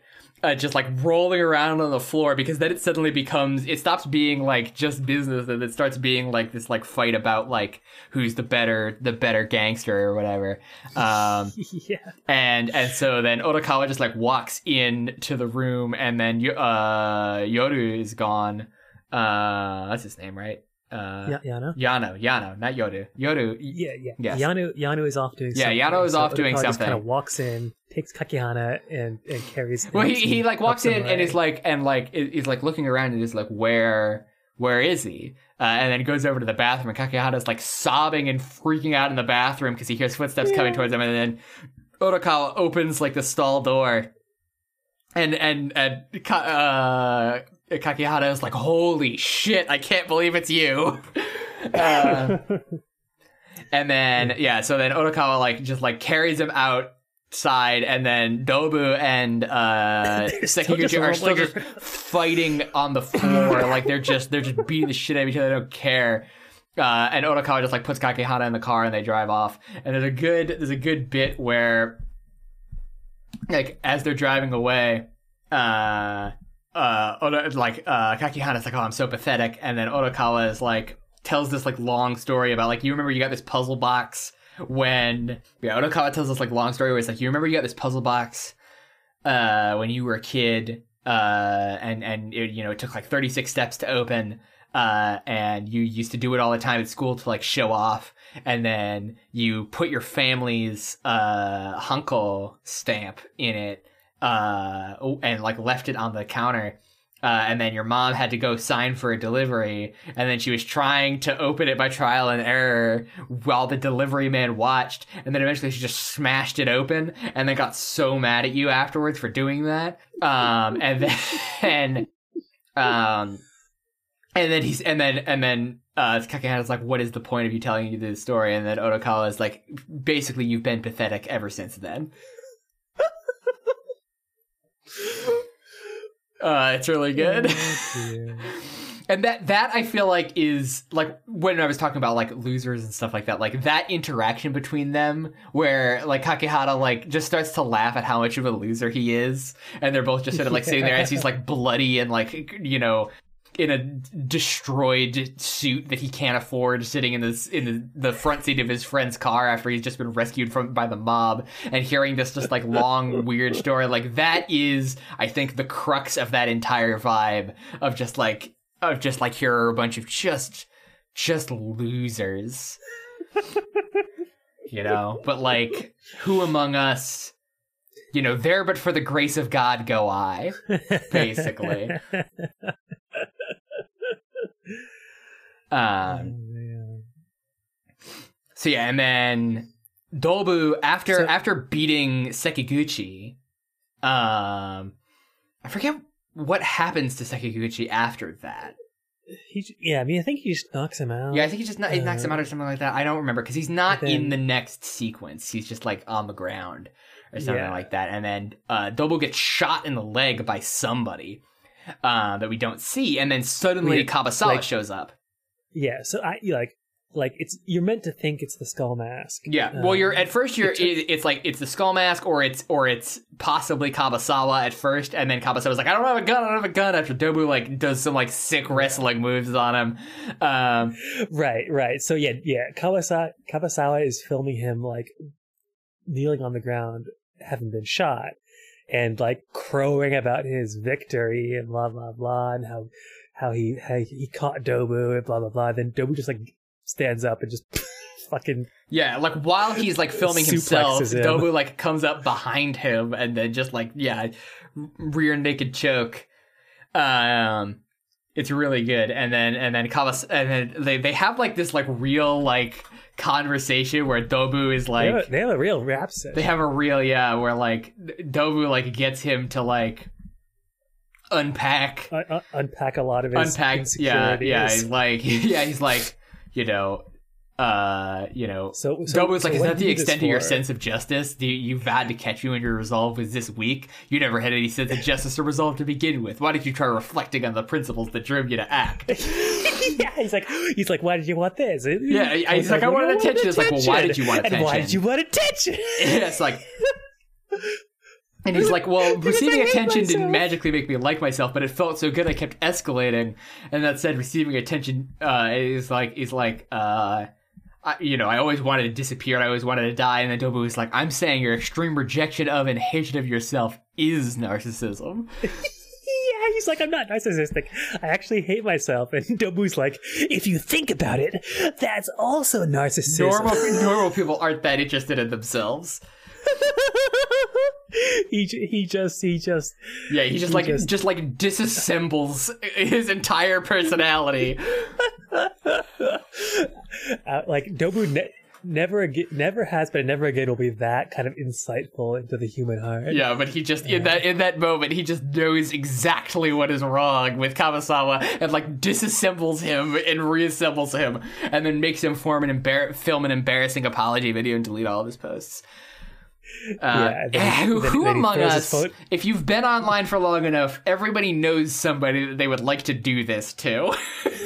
Everybody knows at least one guy on Twitter where you would want like to beat them in a fight and then ex- disassemble their entire psyche before their very eyes and then make them film an apology video and delete their account. and then and then throw their phone into the wharf and, st- and take their car. Yes, because he's like, he's like, what's in it for me? Toba's like, what's in it for me? You know, I, I don't, I don't run a charity here. Like, what, what can I get for having, helping you have this, this realization about yourself? and then it's like, oh, you can have my car and my apartment that I bought. and he, like they with- fi- yeah, they with- film and post the apology video, and come and then Dobu just chucks his phone into the sea, and then it's like, Yeah. and I'm taking your car, and then leaves. Yeah, because he because he bought his car with like streamer You- YouTube. AdSense revenue. Uh, and and and yeah, at the end of his apology video, he's like, "Also, I won't be refunding the little salons I ran." yeah, no refunds. Because yeah, um, like yeah, earlier in the in previous episode, he talks about how like, uh, yeah, his his little his little Kabasawa salon started like ten thousand yen a month or something. yeah, he's got those big Patreon bucks. yeah, yeah, it's literally just Patreon. Um, Uh, But yeah, and then uh Goriki, we see him. Yeah, he goes to Odokawa's house uh, and meets up with Odokawa's landlord, um, who's like he's talking t- talks about how Odokawa has been. Has, we learned that Odokawa doesn't have parents and that his parents are dead and that he was supported like he he's lived in this apartment since he was in fifth grade, um, and the entire time he was supported by not the entire time, but the entire time he was a child, he was supported by some kind of foundation who paid for his, his like rent and his basic Yeah. You you learn in the in episode eight that it's like a yeah, it's like a a, a nonprofit for orphans. Uh, that's Oh, uh, that's explained in episode eight. I think it. I thought it cut. Because it, it, it, Yeah. God, everything is explained in episode eight because they explained I- it a little I- later. I was really con- I was really confused too. I wasn't confused by this because I was because they were like I thought it, they were intentionally leaving out the name of the foundation to make it more mysterious. Because at this Mm. Yeah. point, what I thought that they were setting up was that like I thought that this was going to have the hackiest ending in the world, and it was going to be like everything, all the like uh elaborate like shenanigans have been in like have been like paranoid delusions in Odokawa's head and he's been like in the care of a foundation for the the deeply deranged or something like that. Um but no it turns out that it, that it is a foundation for specifically for orphans whose parents died in traffic accidents. Um which is why Odokawa has that charm on his rearview mirror of a duck wearing a safety helmet. He got that from the foundation when he turned 18. Right. Um and which is what a weird what a weirdly specific foundation. what a very how many orphans are d- being made through traffic accidents for that to be a foundation? Well, certainly a lot in America. Um, so yeah, so then we we we learn that through this conversation with Goriki because Goriki is not trying to investigate what's wrong with Odokawa. Um, And he and he, yeah, and he didn't realize until now that are yeah, dead. he's been, he's Odokawa's- been Odokawa had said that they were missing. yeah. Um, Um, which, for all we know, he actually thought. yeah, yeah, it's actually not clear if he knew his parents were dead. Um, so then in episode ten, uh, Homo sapiens loses the the N one. Uh, Well, they're in the they they they fall out of the winners bracket. yeah, they fell out of the winners double, bracket. Double elimination. Yeah. Why would you have a double elimination comedy So, contest? so so they so they get they get to get, have, a, have an epic losers run, uh, but uh, yeah, outside uh, the we finally meet the that weirdo college the weirdo, weirdo high schooler who writes yeah, them letters. he's a giraffe, and he's a uh, dweeb. who who accosts uh, Shibagaki and says that they should team up as a comedy duo. yeah, Uh, and Shibagaki's like, "What are you talking about? Yeah. You're a high schooler." and he's like, "I'm funny." You you read all of my letters on air. I'm super funny. I was better on air content than you are, dipshit. Um. So then, yeah, this is when Imai posts the the fake lottery ticket on on Twitter and is like, "Sorry, I pretended to win the lottery because I wanted attention. Sorry." Uh, and then happening a lot these days. People pretending things on social media because they want attention. Um, and then it's it's a plague. It's a plague. Um, and then there's an amazing sequence where Sekiguchi, the polar bear, he uh he's yeah, polar bear tracksuit. Uh he he he like cyber stalks Imai to figure out where he lives. Where he's like, well, I saw in this picture, you know, this isn't real, but like in this picture, like when he moved, you know, you could see out the window that he posted this video of him look you know watching a mystery kiss video on his laptop but if you boost the volume you can hear a train arrival tone and like all of the train stations in tokyo have unique songs that they play when the train arrives. Um, and he's like, well, this tone is used by these two stations, but we can eliminate this one because he says in this other post that he's 50 minutes away from this place. And so he can't possibly be at that other station. He has to be at this one. And so then I looked on like, uh, SUUMO for every single apartment within listening radius of this place, you know, and like triangulated based on the images on his Twitter and like based on what you can see see out of his window, and you know, I'm pretty sure he lives in this unit in this apartment building. yeah. The thing is, the thing is, is that like, like what, what? It, it's a very, very funny scene, but like that shit is so real. Yeah, Um, yeah, yeah. yeah, like there's there's a really really good video uh, on that that Tom Scott did with his uh, he used to he used to have a vlog channel that he did with his friend uh, Matt Gray, and they did they did a video about the 2017 solar eclipse, and when they did that, they basically published they, they they put out a challenge to their subscribers that were like, hey, if anybody can figure out the exact location from which we watched this solar eclipse um, you know, we'll, we'll, we will reward you in, in some way. Um, and they did another follow up video where they walked through all of these people who had in terrifying detail gotten to the precise exact location on like a random country road in a cornfield where these guys watched the solar eclipse. Um, and it's terrifying like if you if you are motivated enough you can use you know just a picture taken out of somebody's window to figure out exactly where they live you know? Like like that that is really what you have to what you have to realize is that like if you post on twitter somebody could probably if you post on twitter enough somebody could probably cross reference all your posts and find out exactly where your house is. Like even if you've never posted any anything that you would consider particularly identifying. You just gotta hope that the yakuza doesn't want to steal your your billion yen that you won in the lottery. that's why I don't play. post about that. Yeah, that's why I don't play the lottery. Um, because I pull around a tracksuit. cause I pull Shit out of- tracksuit.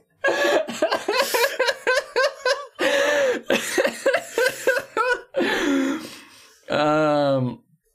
So yes, so then um, Yamamoto is trying to get Odokawa to give up his dashcam data, um, and then uh, oh yeah, and, Odokawa kind of uh, plays his hand a little, maybe too aggressively. yeah, and and it's like I know, I know everything. I know all of your shit. like I know basically why you want the dash cam data. Like I know that you're wor- like you're running. Oh, he, first he opens it with he he's running Badger games. Yeah. um, and then he he starts he's he, he he's trying to kind of uh, get Yamamoto to betray who he's working for, uh, but he doesn't he, he doesn't realize how much of a corner Yamamoto's already in. Um, Yeah. we, we we don't know either yet. And so. Yama- Yamamoto gets Odokawa to drive him out to a random construction site in the middle of nowhere during this as, conversation. as you know, this always normal things happen. yeah, and Odokawa at no point they like park in the middle of just like this giant empty dirt field with like a bunch of construction equipment and and at no point does Odokawa think maybe this guy's trying to kill me until suddenly uh, Yamamoto pull, pulls out his belt and sh- tries to strangle him. Um, and it looks like it's gonna work uh, for for a second and then suddenly Capoeira. Capoeira! Shirakawa suddenly shows up and, and uses the power of capoeira to throw a rock through the window uh, and, and hit Yamamoto. Uh, and then does like a, a huge like fighting game kick uh, and launches Yamamoto into the air and he lands uh, he you know lands on the ground and it's just like okay fine I've been I've been defeated by the power of capoeira Because like Yeah, so Shirakawa is see- like, y- y- you thought Cap- capoeira was real powerful. You thought capoeira was some kind of dance, didn't you? Um, Oh yeah, he's he yeah. What is? Odokawa He says, said- "Why'd you even start doing it in the first place? It's in my top three things that I don't understand how people get into." And Shirakawa says, "What are the other ones?" And he says, "Hammer throw and stimulants." And then she goes, "You need to apologize to everything and everyone, starting with Brazil." oh my god. Uh, and so they're basically like, and so then then Odokawa is like, look, we need to th- like, you need to work with us. I have all this leverage on you. You need to to do this. You need to you need to do this for me because Odokawa at this point, his plan is to pretend to be working with Dobu to screw over Yano and then actually screw over both of them. Um, yeah. By by kind of throwing a, a wrench in this billion dollar heist Yeah. so that they all, they all get arrested. Yeah. So Dobu, I believe, yeah, his plan. So we, we actually hear we, we, we hear Dobu, Dobu explains his plan immediately after this. So Dobu's plan is that he has an in at the bank, and so he's going to get them. They're going to deliver the money in ten uh, briefcases. Um, and one of those briefcases is going to contain real money. Is going to contain uh, a hundred thousand yen or a hundred million yen in cash. Um, and then all of the other ones, the other 900 million yen are all going to be fake.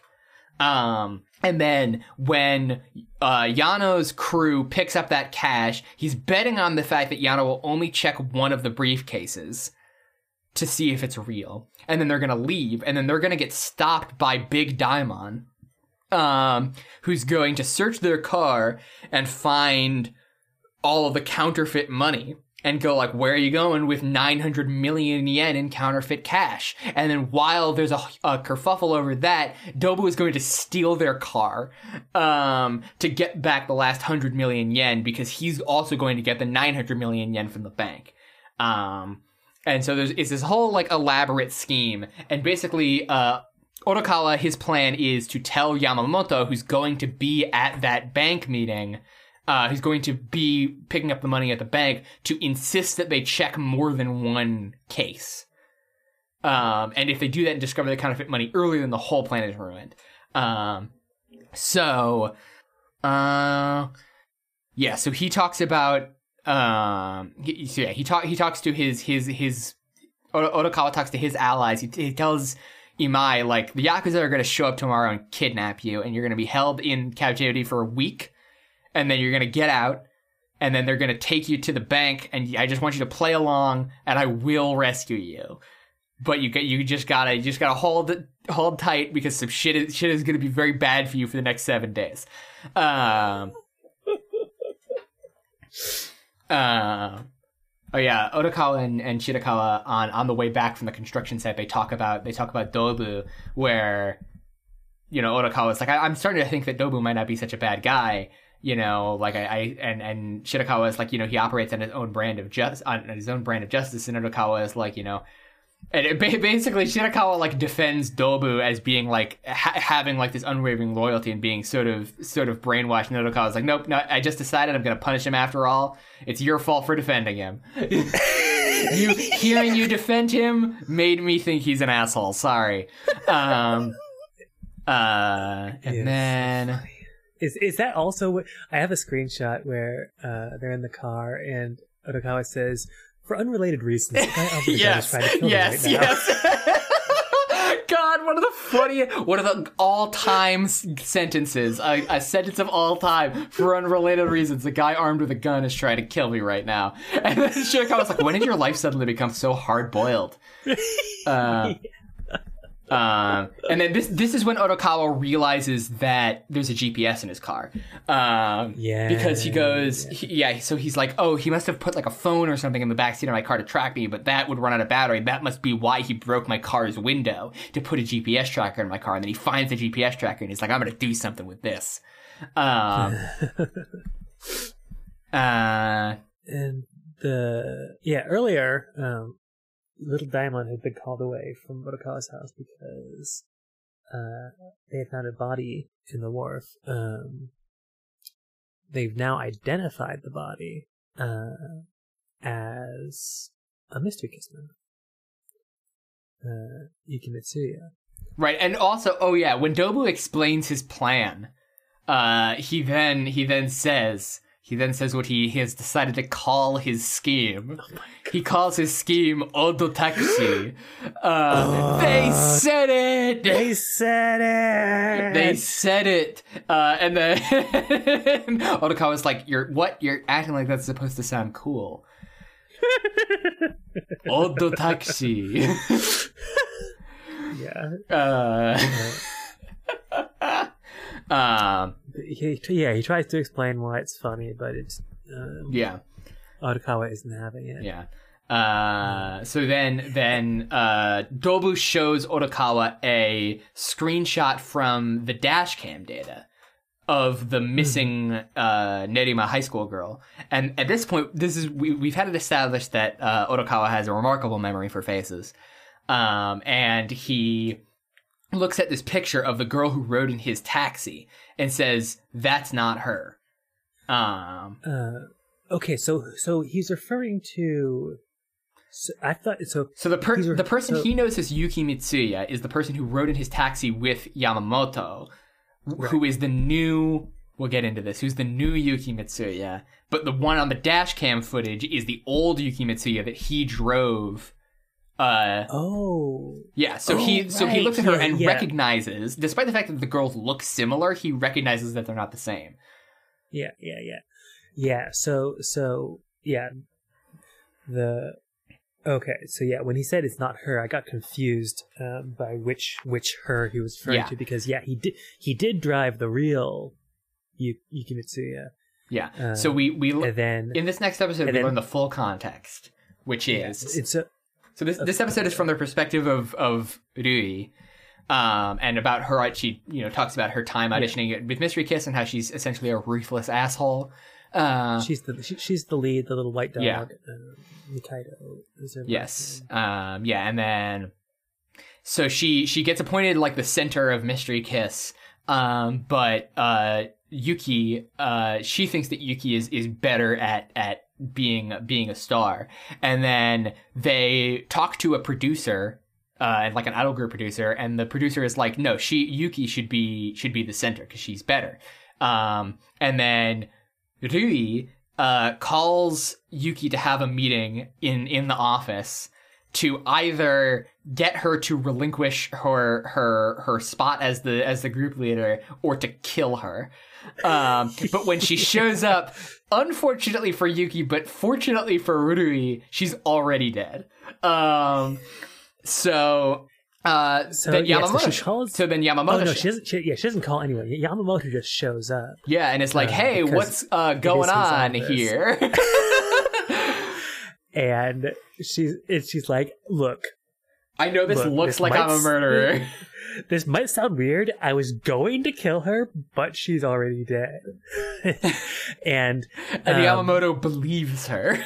and and like at first I was like, why doesn't Yamamoto act just go to the police? But like they are so close to um debuting uh and like he's put so much into this group that he I, I guess he panics basically. yeah, he decides and- that it's a better option to get the Yakuza to dispose of the body and hire a lookalike.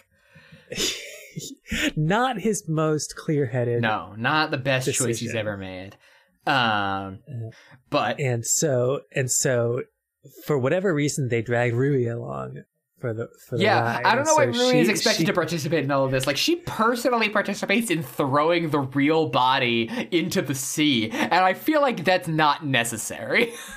I mean like I can almost see it from the Yakuza's point of view of getting everyone involved really fucking involved Yeah. so that they like are are complicit yeah, uh, and and um but all this like why Yamamoto didn't te- just like tell her to scram before uh the cleanup yeah. crew Everybody, arrived. everybody's in too deep. the cleanup crew is just Yano and um the polar bear tracksuit Yeah. Um. so yeah, and then uh, and of course Yano continues to rap the entire time.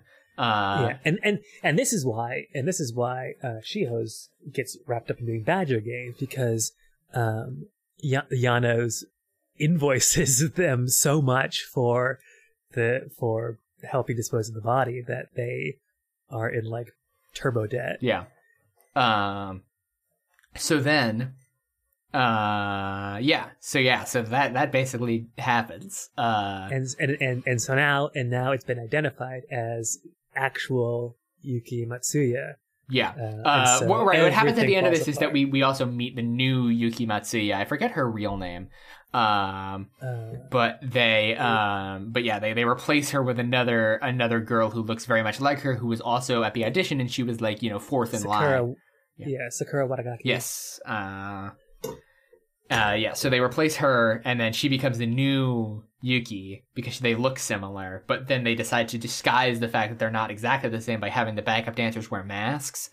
Uh, yeah. Shiho and uh, Mitsuya. yeah, which we've been seeing this for a while. That they've had these like these kitsune masks on the entire time, but it's never it's never been clearly explained why. And now we know why they've done something so Now we weird know. uh, which is that they're trying to disguise the fact that one of these people is is a uh, a, a dead person.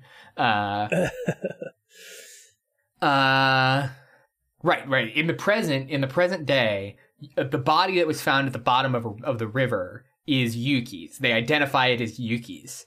Um, yes. and so they're like, shit, shit. Uh, so Mystery Kiss has to hold a press conference, which means Yamamoto isn't going to be there for the bank job, which means that nobody's going to force them to dig up to to check uh two cases. Right, right, right. Because yeah, Yamamoto was supposed to be the one to throw a spanner in the works by checking the one of the cases that had the counterfeits. Now he is um, has to run a press conference um, in which in which it's learned that the real Yuki's father is Don, is that Donraku, Yes. the famous that famous um, comedian Yeah. who is also the judge of the N1. Uh, Yeah. in, during during which in their losers bracket run, Baba and Shibagaki end up just like yelling at each other. Yeah. And Shi- Shibagaki, just talks about how how he regrets everything. Yeah, they start. They well, they start. They start doing a bit about time machines, about And doing a time machine yeah. to go back and and your regret and like stuff you regret. And then Shibagaki forgets his lines and just starts going off about how he regrets everything. Um, Shockingly, they don't move on. yeah. So then, uh, Goriki, uh, The continues. Doctor Gorilla. Dr. Gorilla, yes. Um, he he he's his research about Odokawa turns up uh, a newspaper article about the fact that his parents tried who is he, he was in a car accident because his parents basically drove their car off of a cliff or his mom drove their car containing him and his dad who was passed out in the back off a off a cliff and that both of his parents died in this in this suicide accident but that uh, Odokawa got out of the car uh, and survived uh, so then in episode 12 The heist. the heist the heist the heist the heist so the the van gets uh packed full of fake money uh and it works and then yano is like the, yano almost checks the second suitcase and then the polar bear is Oh. like no we can check it at, we can check it later uh and if there's a problem well we'll raise hell um and then dobu picks up the other uh the other the real money and then Daimon pulls over Yano and Sekiguchi and lets Imai go. So everything is going according. Everything's to going planned so according to plan so far. Y- you know, Yano discovers that the, the Well, for Dobu, not yeah, for Dobu, yeah, Yano discovers that everything's fake. Big Daimon um, is working with Dobu. Um, He, so he so he pulls he pulls Yano and Polar Bear tracksuit Yeah. into his car, uh, and Dobu steal, yeah, off steals the with- van. with the van with the last bit of money meets Odokawa in this parking lot Yeah. to kind of consolidate the loot and um, Tanaka is there. Uh, right. So before. Yes, Odokawa Yeah, had so- placed the GPS tracker in the van containing most of the money. Yeah. Bef- bef- before Dobu went off to do his um, Yeah. snatch of the last one hundred thousand, and so by so by the time he gets when he gets back, and they're just about to um, split, uh, Tanaka pulls up, having having tracked his little GPS. Or no, they they they drive and Tanaka's already there, uh, waiting for them with the gun. Yeah. Uh, yeah, Tanaka's already there because he's he'd followed the GPS there, and then and then Odokawa was like, "Oh shit, I want I well this guy's want, wants to kill me," and then so Dobu's like, "Well, he doesn't want to kill me," so he gets out of the car. Because Dobu also, And he- because Dobu was also like that gun only has six shots in it, and he counts all of the shots. He full uh, Dirty Harry counts the shots that have occurred, and is like, well, he fired, you know, he fired two, Two at, at the ca- two at the cabaret you know, one in your car, one at your house, you know, you know, one on the sh- uh, during the chase, and then one at my What leg. in my fuck? Yeah. you know, so that's that's all of his bullets. He's out of bullets, um, and so then he's no longer scared interacting with Tanaka, and then Tanaka is like, "I've realized that murder is not the way." Uh, uh, he's like yeah he's like he's like un- unlike unlike my games i i i have not been able i i no longer have the motivation for murder yeah, I've got I've grown bored of murder. All I want is an apology. Uh, and then Odokawa is like, I have no idea what you're talking about. I have I, I what are you, who are you? Why do you want an apology from me? and then, And then Tanaka yeah, then- explains the entire situation, and Odokawa is like, "That is the most insane thing I've ever heard." However, it was unbecoming of me as a taxi driver to almost run somebody over. I was in too much of a hurry, and I'm sorry. Um, he bows and what falls out of his pocket is a unique Donraku eraser, the very same. Uh, that Tanaka lost a, hundred thousand yen over. 16 years ago. This guy is the emperor of grudges. This guy is the champion of, of grudges. I love this guy.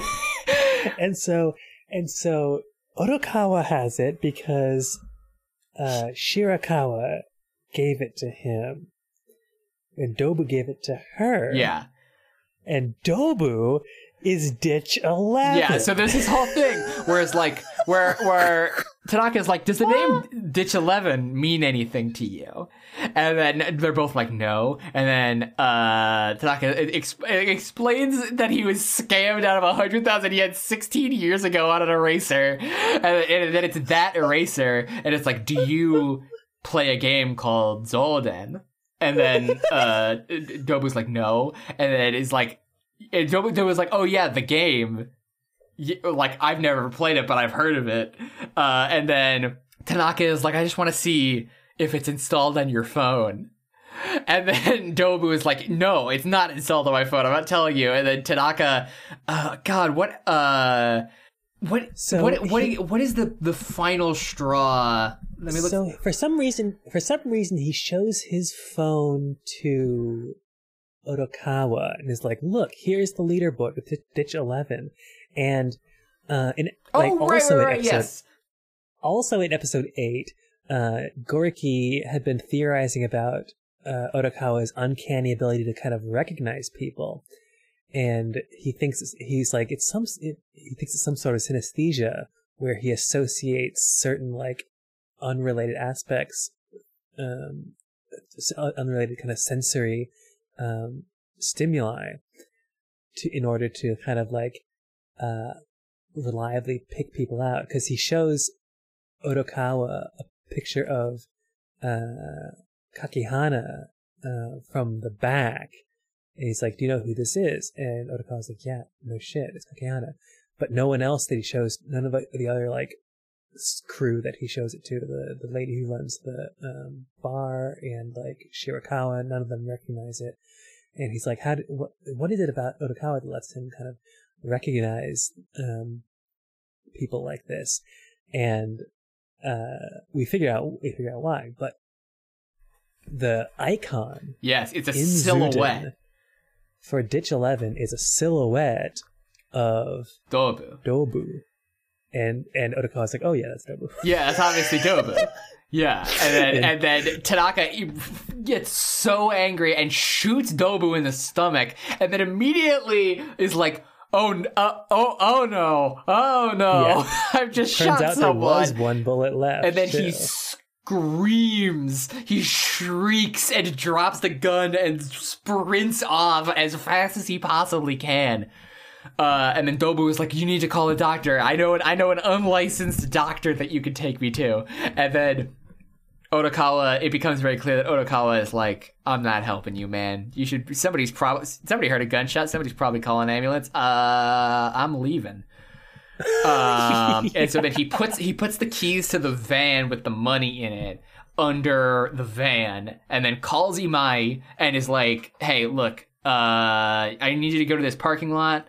There's a van there. The keys are under the van, and your money's inside." Uh, and then Yano and Sekiguchi have stolen uh, Daimon's Big Daimon's cop car. Uh, and are trying to and, and hunt him down and try to kill and are like, oh, he's working with Dobu, and so they they get into this high speed taxi chase. Um, and then uh, where where where like Odokawa is like dry, they're they're they're chasing after him, and then uh, little Daimon comes across older Daimon and is like, I know I I know everything. You're you're you're a piece of shit. Now we're gonna go and arrest all of those other guys. Uh, and including and, and Big Daimon is like, that means you're gonna arrest me, and Little Daimon is like, yeah, because you've been doing evil. He's like, yeah, he's like, I won't forgive you, but I will forgive you because you're my brother. But the law won't forgive you, even if I wanted to. this Um, motherfucker. So yeah, and then in our final episode, uh, Our final episode. uh Goriki uh Odokawa is like you know they're in this this super high speed taxi chase and he they re- they they arrive at the end of of the highway it's still under construction the road is closed and he yeah, they, they they're they're in they're, they're in the big chase when Yano and Sekiguchi are chasing Odokawa. They went- they go off on like a construction zone, and then yeah, they of course they reach a bridge with that just ends in the middle of the river. yeah and so uh everybody else stops before the end but Odokawa drives off the edge and and in in midair what we what we learn uh prior to that i think uh is Go- Goriki basically is talking to Shirakawa because they're going to go help uh Odokawa and then Goriki tells Shirakawa like Odokawa basically so he he had talked Goriki had found uh Odokawa's doctor from when he was a kid um and basically gets the doctor to give him a um a memory diary that Odokawa had kept as a child. Um and and he reads it and and Goriki explains to Shirakawa that Odokawa has a mental condition called visual agnosia. Um which is uh it's a real thing. It does not make you see people as animals. Um but it's it's it can it visual agnosia is a thing where it, it alters how you see the world it can change your ability to uh it can change it, can change your ability to process visual information. So what can happen in real life what can happen with this is um your eyes still totally work and they accept information and like parts of your brain that process visual information but aren't like your primary sight center can still do stuff with it but uh you can't see anything like you don't res- re- report a conscious experience of seeing anything. Um but like if you know somebody like throws a ball at you or something like that like you can still catch it reflexively. Um you know that's the kind of thing that happens with visual agnosia. It's a very weird kind of blindness. Um, but odokawa's visual agnosia is causes him to see people as animals uh, as as So, yeah. anthropomorphic animals this entire time, this entire time everybody's This been a real show. person um, and it's simply been Odokawa's traumatized. it's like of- the thing is is like i feel like describing the twist like that and even when i was watching it i was like this is bullshit I, I I was convinced that it was horse shit from the toilet because and like but like the thing is is that like it's set up it so well and like everything like comes together really well. I'm and like the show is still really enjoyable. I don't think this ruins anything or anything like that. But like describing it out loud or or, or, or saying it out loud it does feel like such a such a and it was all a dream kind of rug pull like bullshit moment. Um I mean, yeah, like I I definitely see where you're coming from. I like I think um it works in the end. Um but yeah, so like um like he never he like Odokawa never kind of like connected with people and so yeah he he but he loved animals and like going to the zoo and thinking about animals and reading about animals and so yeah after the accident when his when his mother killed herself and his his father uh yeah he he started seeing everyone as Yeah, and he woke up and he was and he didn't complain about this or say anything about it to anybody really because he was pretty stoked. Um, Yeah. He was pretty stoked to have become a walrus. he was like, yeah, it, it, um, he liked being a walrus. He liked he he found it easier to talk to people who looked like animals uh, than he than he used to uh, have. He used to have trouble talking to talk to people, especially kind of having eye contact with people. Yeah. And so for him, this has been by and large an improvement Yes. and and so and so that also explains kind of his uncanny ability to recognize people like when he sees kakihana it's also kind of a silhouette and you see his his funny little hair flip um which does not have a, a Yeah. which does not have a, a, real life equivalent and Yeah, he can Uh, easily recognize people because he sees them as animals and so they're obviously different from each yeah other. yeah Uh, but yeah, um, but yeah. So he he we we learn all of this as as through a, a flashback to this memory diary as Odokawa sinks into the sea, um, Right. and then Shirakawa dives into the ocean to save him. Uh, and saved him through the power of capoeira. Yeah, which she would be dead. Oh she sure. would be dead for sure because it's established this is happening on christmas. It is snowing. That water would be death if you got in that water. You would die immediately. Um like you would Yeah, not I- be able to function after diving into that water. Yeah I, I I like i like i i like how they ramp up the kind of unrealistic oh yeah. They get to here. this insanity Uh, this level of, of just pure nonsense. But yeah so she she rescues odokawa um And- she yeah she kicks open the window and and and, sw- and swims into the surface. Yeah, and then it turns out that uh, that much much like Ranma one half, uh, all he needed to do to fix his condition was to enter some cold water. Um, and he so yeah so then when he awakens in the ambulance he sees everybody as people. And i actually really at first i was mad uh Oh, because i like the talking animals. Um but i think they do a really really good job of converting everybody's character designs into into people designs. It is great how you can recognize everyone. Yeah like they Uh, do a really really good job. Um and it, it's it's cute to see the the people that everybody are everybody is right right, right. uh, but yeah. Um, and so yeah, so then uh, uh, Odokawa's in the hospital. Uh, and Imai shows up and is like, "Hey, they they pulled the hundred million yen out of the river. I don't know why they did that." Um, and it's like, "Hey, do you want this waterlogged hundred million yen?" he just throws it on the bed yeah, and Odokawa is like, "Okay, fine, I'll donate it to the foundation for children who became orphans because of traffic accidents." Um, which of course is run by the tapir Yes, Kuroda. Uh, and they, they finally learns this, and the tapir is like he, he like ex- yeah bec- He- because when yeah when Goriki is reading his diary um, little Odokawa mentions a nice tapir who who comes in and and says that he can move to Tokyo and and kind of live by himself there.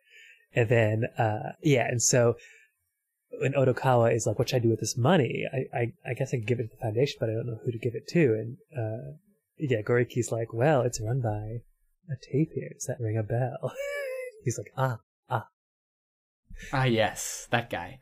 Uh, so yeah, and then uh, yeah, we get like an end credits montage where we find out what happened to everybody. But oh, what we learn at the last moment is that everybody's like, "Hey, just real quick, one question: What was in your closet the whole time?" What the fuck was in your closet? And so Odokawa goes home, and we learn that the mysterious individual living in his in his closet was a cat, a kitty, like a real cat. a real cat. And he looks at it and he goes, "Oh, thank God, it's an actual cat." Which, like, what I was I was talking earlier about, like, like the no- like him not knowing whether he'd done something wrong, and I guess he genuinely, yeah, in a sense, yeah. yeah, he couldn't yeah. tell.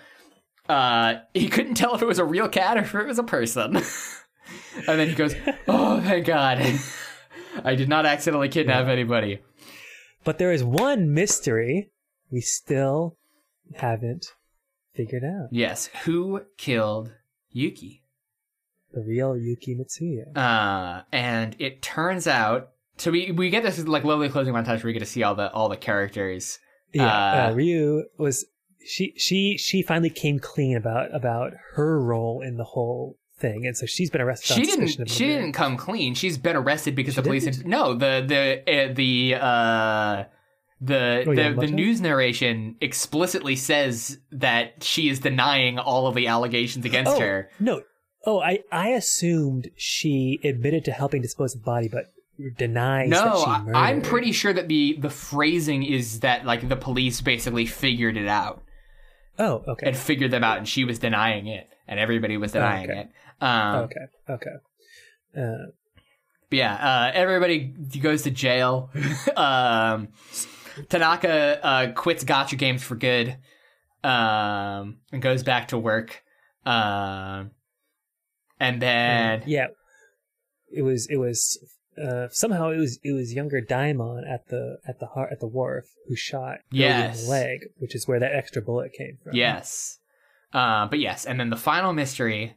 It turns out that it was Sakura, the fake Yuki, who killed the real Right. Yuki, and who is a complete sociopath, just a complete fucking maniac who will stop at nothing.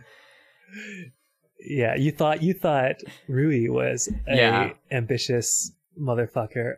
Oh baby, Sakura Wadagaki is something else. So yeah, she's on the phone with her mother. Yeah, she's talking to her mom. about about how uh, how she's finally getting ahead, and we see the the flashback of her strangling Yuki, uh, and then uh, how how how everything has has turned out so well for her. Uh, and the only the only wrinkle is is that taxi driver, but who she who who there might be dash cam footage. Um, Oh, is that what she's Oh, no, talking about? uh, yeah, she's talking about how how um, Because I know she wanted to find the taxi driver. I just didn't know why.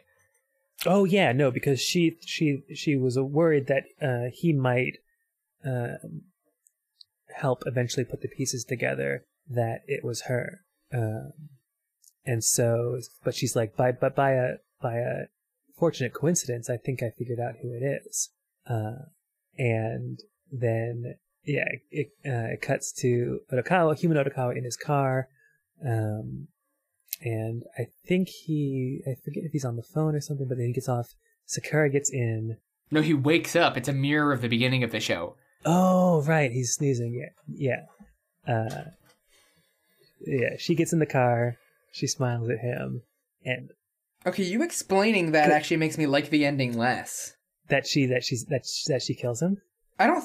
I don't think it's necessary. One, first and foremost, I don't think she could kill him. I, I, I feel like she would have a, a trouble doing that, uh, considering he's substantially larger than her.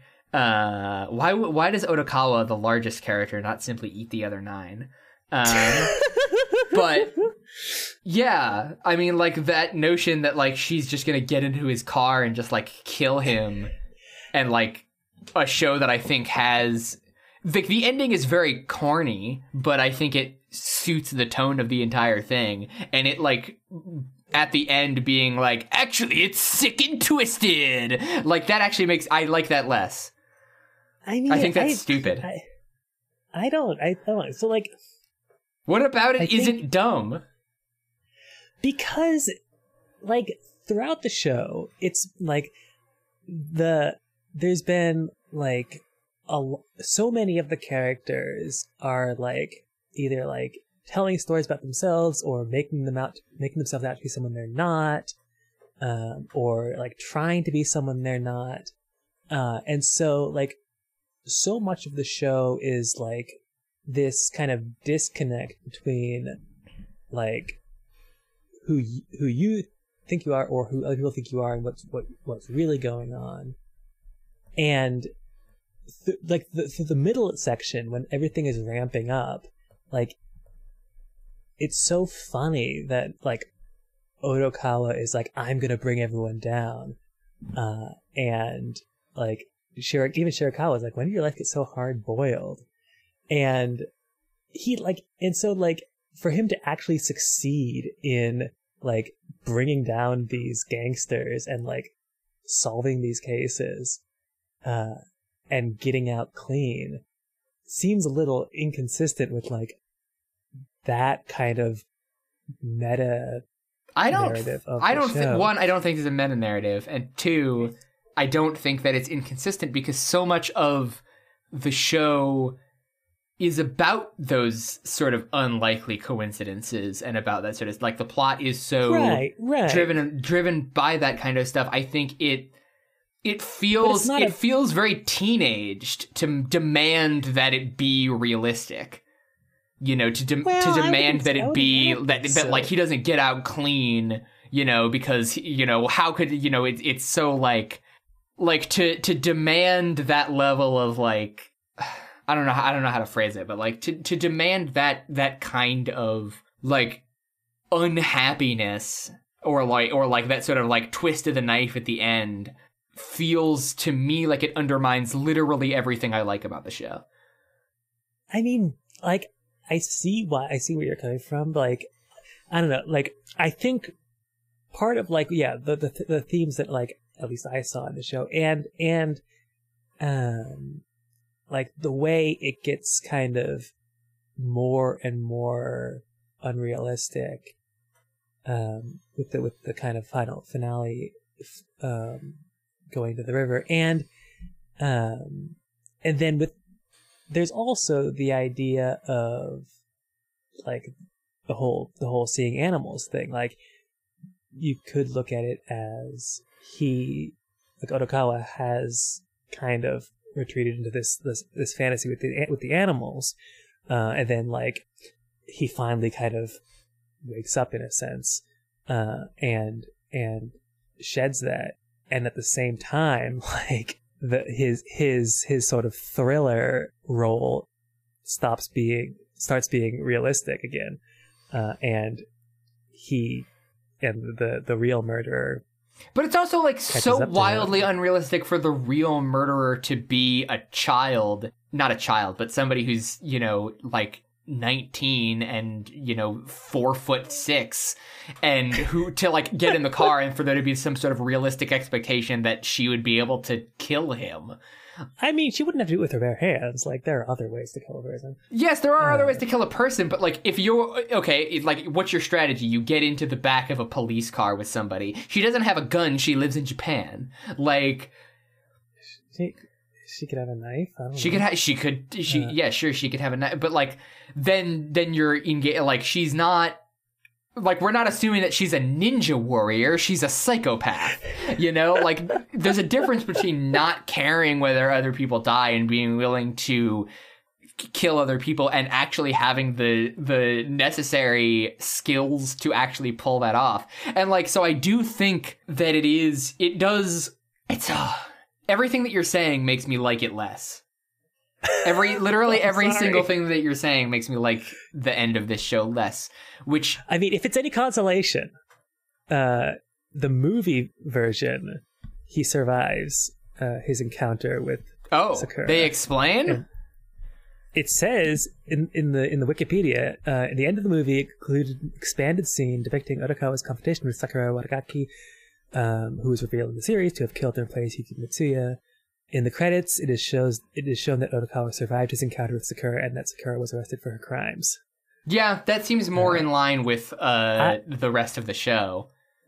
I mean, yeah, like the way I read the show, and like I obviously prefer my take, um, but you you you you have uh, that textual support in fa- in Yeah, I have. favor. Yeah, I have the te- I have textual support in my favor. You have a desire to see a show about a, a, a. It's hard to describe because it's not exactly a show about nice people, but it's a show about losers in. It's it's a it's a, a show that I, I think is ultimately fundamentally hopeful, and you you seek you seek to have that just obliterated. Uh, in, and I, I just I find that kind of nihilism kind of exhausting. Um, Yeah, I mean, I think I think what attracted me to that reading was like the fact that like I like I said, I found I didn't find the rest of the show as kind of delightful as you did. yeah, And so I can see and so- being attracted to a subversive read or a read that the ending is subverting the rest of the show if you didn't like the rest of the show. I didn't dislike the rest of the show. Uh, I like, but I didn't like it as much as you did, and like at least the way I watched the rest of the show and the way I watched the ending layered some new inter- like meanings on on what had come before that I in a way that I thought. Yeah, I do think that the I do think that it is if you're going to go with that kind of ending, I do think it's cowardly to then back out of it and then be like, actually he lives. Like if you're gonna go with the Oh yeah, if you're gonna go with the the vague like a- intentionally ambiguous ending don't in the film adaptation go back on it and be like and and, sure. ex- and explain it. I think that that's that's worse. Ultimately i don't think that that the end of the show has that much of an impact on whether or not i enjoyed it because overall i think that the ending twist is a little weak i guess. Like it's it's the thing is is i don't on paper, I think if you described the ending twist to me without me having seen the show, I would be like, why would anybody like that? That's garbage. Um, but having yeah, it, seen the show in context, I didn't feel ripped off. No, like yeah, but uh, it it like usually when it's like who is the real murderer when like that when it's when the big reveal is who's the murderer rather than like how did they do it or whatever. Like you want someone who's a bit more kind of involved, uh, and so it like she does kind of appear as a curveball. Um, The thing the is, is that she's she's she's not involved, but she's sort of she's always there. She's in uh, most of the episodes. It's like she's always in the in the background. She's always a person who's there.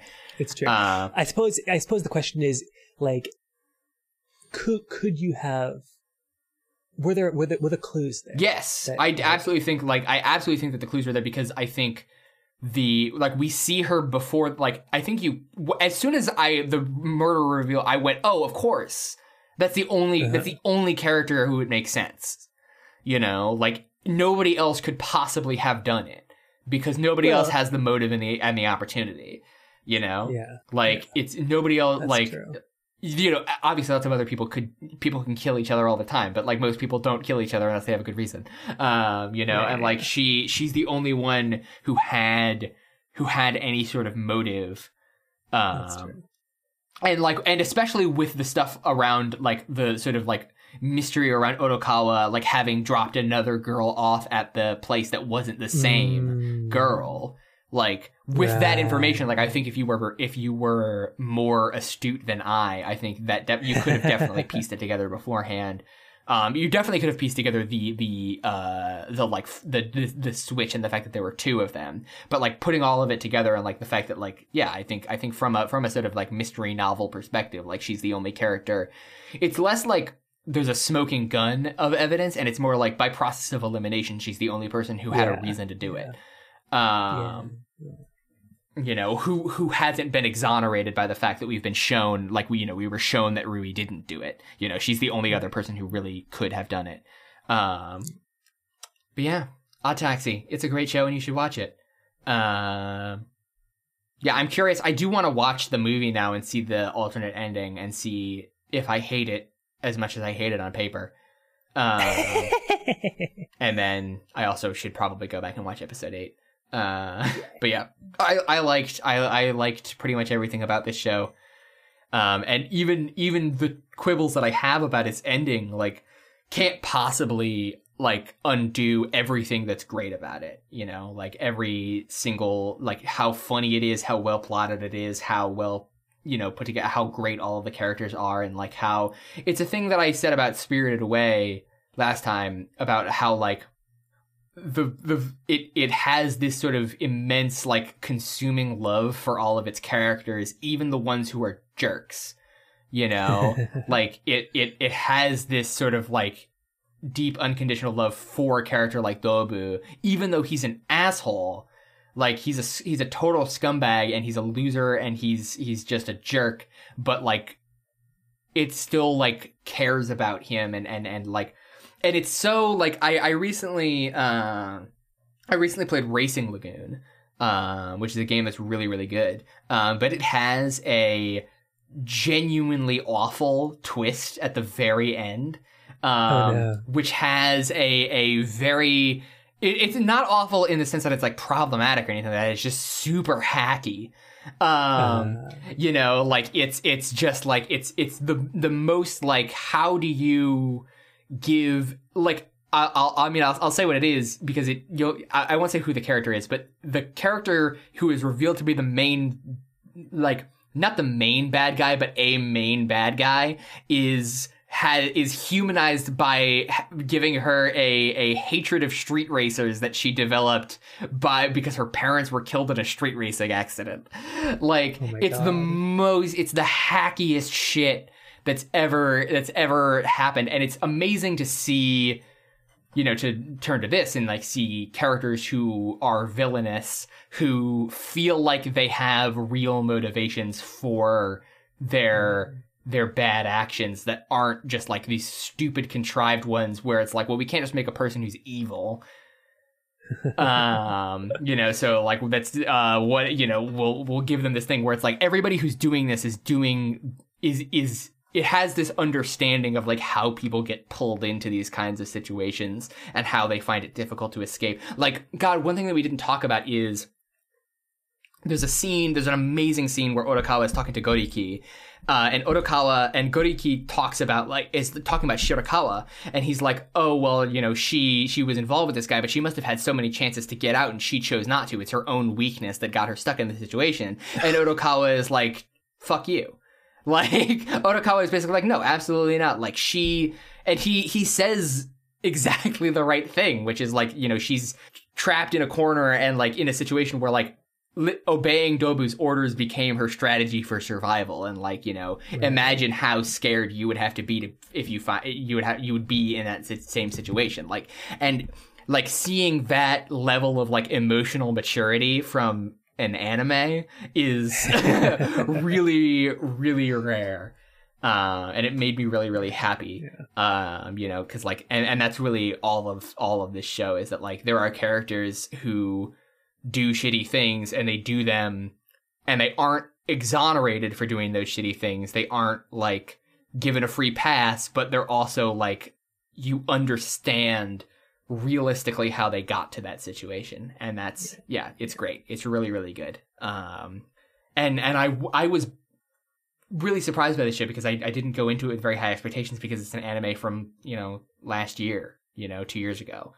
Um and like I, you know, a lot of people were saying good things about it, but the people who were saying good things about it are the kind of people who watch currently airing anime, which means that they have terrible taste. um, you know, so like I, I was, I was very, very pleasantly surprised by how good this show is. Um, Nine Delights. Nine Delights. God, we've been, I've been in this closet for so long. Um, Walking around. Well- five out of five. you say five out of five? Five out of five. Yeah, that's definitely yeah. There's a lot of walking around, a lot of driving around, a lot of proverbial and literal walking around. Proverbial moving. Uh, what is number two? Fellowship. Fellowship is I. That's a five out of five, man. Like this is a show. This is a show about relationships and connection and friendships and and people in a way. Yeah, that's just it's just amazing. Deliciousness. There's some pretty tasty food in this show. Um, There's a bit. There's not a ton. There's not a ton, but there is some. I would give it maybe a three out of five. yeah, that works. Uh, Transcendence. Uh, I think that this, it's not a five out of five, but it it definitely transcended my expectations for it, and I think it transcends a certain degree of like its its sort of genre and its its the boxes that one might be tempted to put it in based on its characteristics. Do the characters experience transcendence? Odokawa does. Odokawa does, yeah. I, I I'm comfortable giving it a four out of five. That's fine with me. Goofing's. Goofing is a gotta be five, yeah. Five, right? The show is incredibly funny. I was just shrieking and howling with laughter during every episode. I was it's so funny. Um amelioration, uh five out of yeah, well, it depends on who's reading. Yes. yeah. If your reading it's a negative five out of five, and my reading it's a five out of five. Um coitus not not applicable.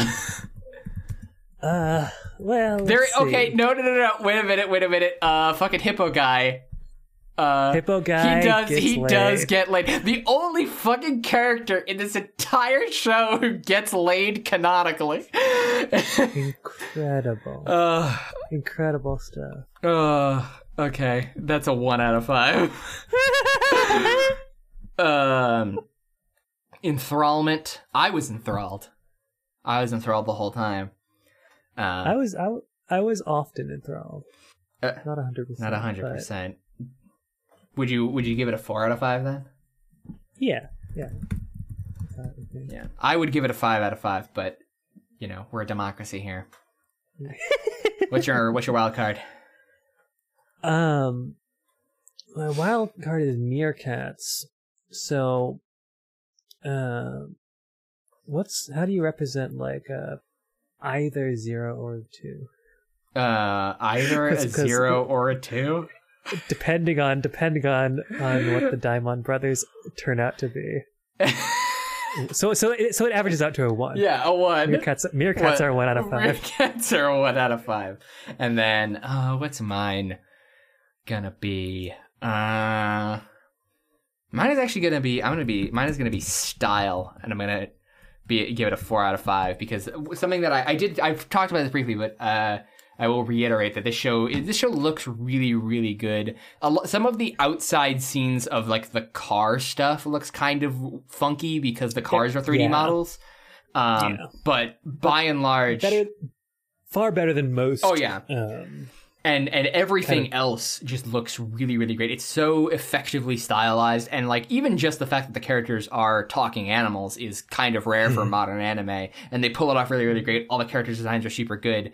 You know i really like a lot of the backgrounds that they draw. They draw really good skies um and stuff. And then also on top of that not just like the visual style but the the music I, I talked about like the music is so so good. There's a lot of really great like weird breakbeat stuff and then like weird a lot of like hip hop influence stuff. The opening theme is so good. The opening theme is such a bop I actually wasn't a fan of the opening. oh really? Uh, yeah, I don't know. i really i really Um, like it.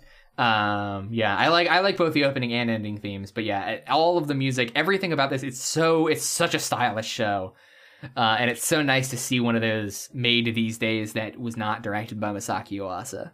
Uh, the only guy left who remembers Some- what some- style yeah, is. Someone else, someone else is doing. Someone else has figured out that you can draw anime in more than one way. Uh, Alex, do you have a book to recommend? I do. Uh, so talking about how, yeah, how how it, initially we were wondering like whether Odokawa like knew even what he was up to, or what, if, uh, or if he was like an unreliable, sort of an unreliable narrator in a sense. Um, those sort of lines of thought uh, reminded me of uh, The Little Stranger by Sarah Waters. Uh, it's funny that this is the first Sarah Waters novel I've recommended. Uh, all, all of her stuff is fantastic, um, but this is the only one that's not gay. So, how ironic that it's the first one I recommend on this show. It's um it's set in post-war England. Uh, so it begins with the main character. He's this boy who was um, whose mother was a maid at um, this mansion um, in the country, uh, and he has he has a very kind of vivid, formative memory or formative experience that he that we we are treated to in the memory of visiting this house and being kind of overawed by the the, gl- the luxury and the, the wealth and the glamour. And so, fl- flash forward to post-war, he has returned to this town as a, as as a doctor, uh, and he meets the family the the family that owns the house, but they still own the house, but the the I guess the new generation of the family, um, and he kind of develops a friendship with them, um, and a, oh, a romance with, with the daughter, but strange things are happening at the house and it seems to be haunted. And one by one kind of the members of the house uh die uh, by mysterious circumstances. And um I won't reveal kind of how what what the what the what the the big reveal at the end but it's a um it's really interesting because it it it kind of looks both at kind of class and um, kind of masculinity and notions of possession and um, what's the word I'm looking for? Kind of resentment and it's yeah it's it's it's really excellent but um so that's the little stranger by sarah waters All right. Uh, so last, I think last month, no, last month I did recommend something, but the month previous I did not recommend anything.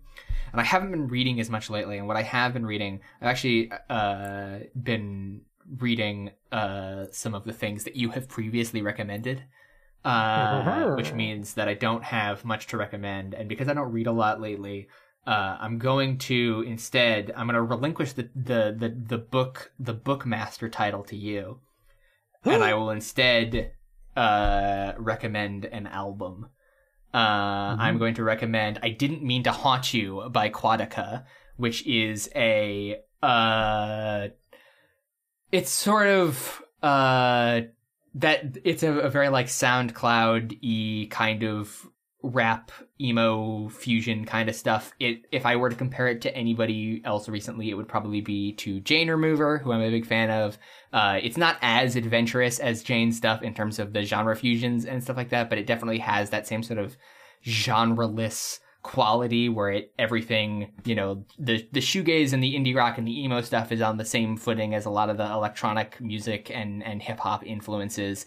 And it all sort of blends together really really nicely. Uh yeah i really enjoyed the that record. Um it's a it's a totally enjoyable listen. And uh so yeah i would recommend i didn't mean to haunt you by Quadeca um which which books of mine have you been reading? I was reading station 11 oh uh, that's a pretty good one wait when did i recommend that i like i don't know you definitely have recommended it yeah um, but it's probably like a year ago or something like that. Uh, all right. So, Alex, what are we watching next month? next month we are going to watch paranoia agent directed by satoshi kon produced by i know not who I'm looking it up. Madhouse. Uh, madhouse I probably could have guessed that. Uh, but yes, I'm excited about this. This is the one Kon thing I haven't seen. Uh, i have not seen it either that's yeah, you have now seen all the Kon that I have seen. uh-huh Yes, because we've watched we watched I Perfect am- Blue, we watched Millennium Actress, we watched Tokyo Godfathers, and we watched Paprika. So we've seen all of his feature films. uh, So now, now we're on the same footing, and we will be going into Paranoia Agent. I'm very interested in this because, like, Oh. Kon has made two of my absolute favorite movies of all time, and two movies that I think are kind of kind of ass. Uh, uh, so we'll see. Uh, we'll see if Paranoia Agent is good. yeah it, it, it, seems like yes, yeah, it's gonna It was produced in 2000. probably gonna be one of the other. yeah, it's either it's either the the it's either gonna be very good or kind of ass. Let's see. get your bets in now as to what we will think All right. Yes. Uh, Alex, where can people find you on the internet? I am online. Um, on the Fediverse. It's not just Mastodon after all. Uh, uh, Catalina at selfie.army is my uh, username. That's selfie with a Y. I'm also on co-host, uh, cohost.org slash Catalina. And I stream at trash.com. How about you? Uh, you can find me on Twitter at prophet underscore goddess while Twitter still breathes. Uh, you can find me on Mastodon at prophet underscore goddess at skeleton dot cool. You can find me on co-host at prophet dash goddess. Uh, and I also stream at trash.cloud. You can buy video games from me at prophetgoddess.itch.io, no underscore. Uh, and then you can find the show on Twitter at animated for jerks. You can find the show on Mastodon at animated for jerks at skeleton.cool. You can find the show on co-host at animated for jerks. Uh, and you can email us at animatedforjerks at gmail.com. Send us in your thoughts about this show, about what we're going to be watching next month, about what we anything we've watched in the past, anything you want us to watch in the future, anything you think about anything. We'll probably read it because much like Homo sapiens, we're desperate for content and we'll read it. We're definitely in the losers bracket. Which one of us is uh is uh Baba and which one of us is uh the other guy? I'm I'm probably Baba. You might be Baba. Does that mean that you're gonna abandon this podcast in order to go f- film a daytime television show? probably. You are probably Baba because I'm definitely the other guy because I'm very grumpy all the time about how everybody else's shit sucks and I'm the only one who knows how to do anything right. And I, I, I, I'm not very ambitious. Yeah. Uh anyway, good luck when you get uh drafted when they finally when they finally kick Travis McElroy off of my brother, my brother and me, you'll be drafted in as the new as the new brother. Um and I'll be left alone to do this podcast by myself. you, you feel it's okay. You'll find a high school. I'll find the one high schooler who keeps writing us hate mail. oh, jeez. You could be that high school. Yeah, if you're in high school Get- and you have get- strong opinions about how we suck, write us an email. Get in And maybe you can be the new co-host when Alex becomes the new my brother, my brother, and me. Uh anyway, remember, there is nothing that's important than it.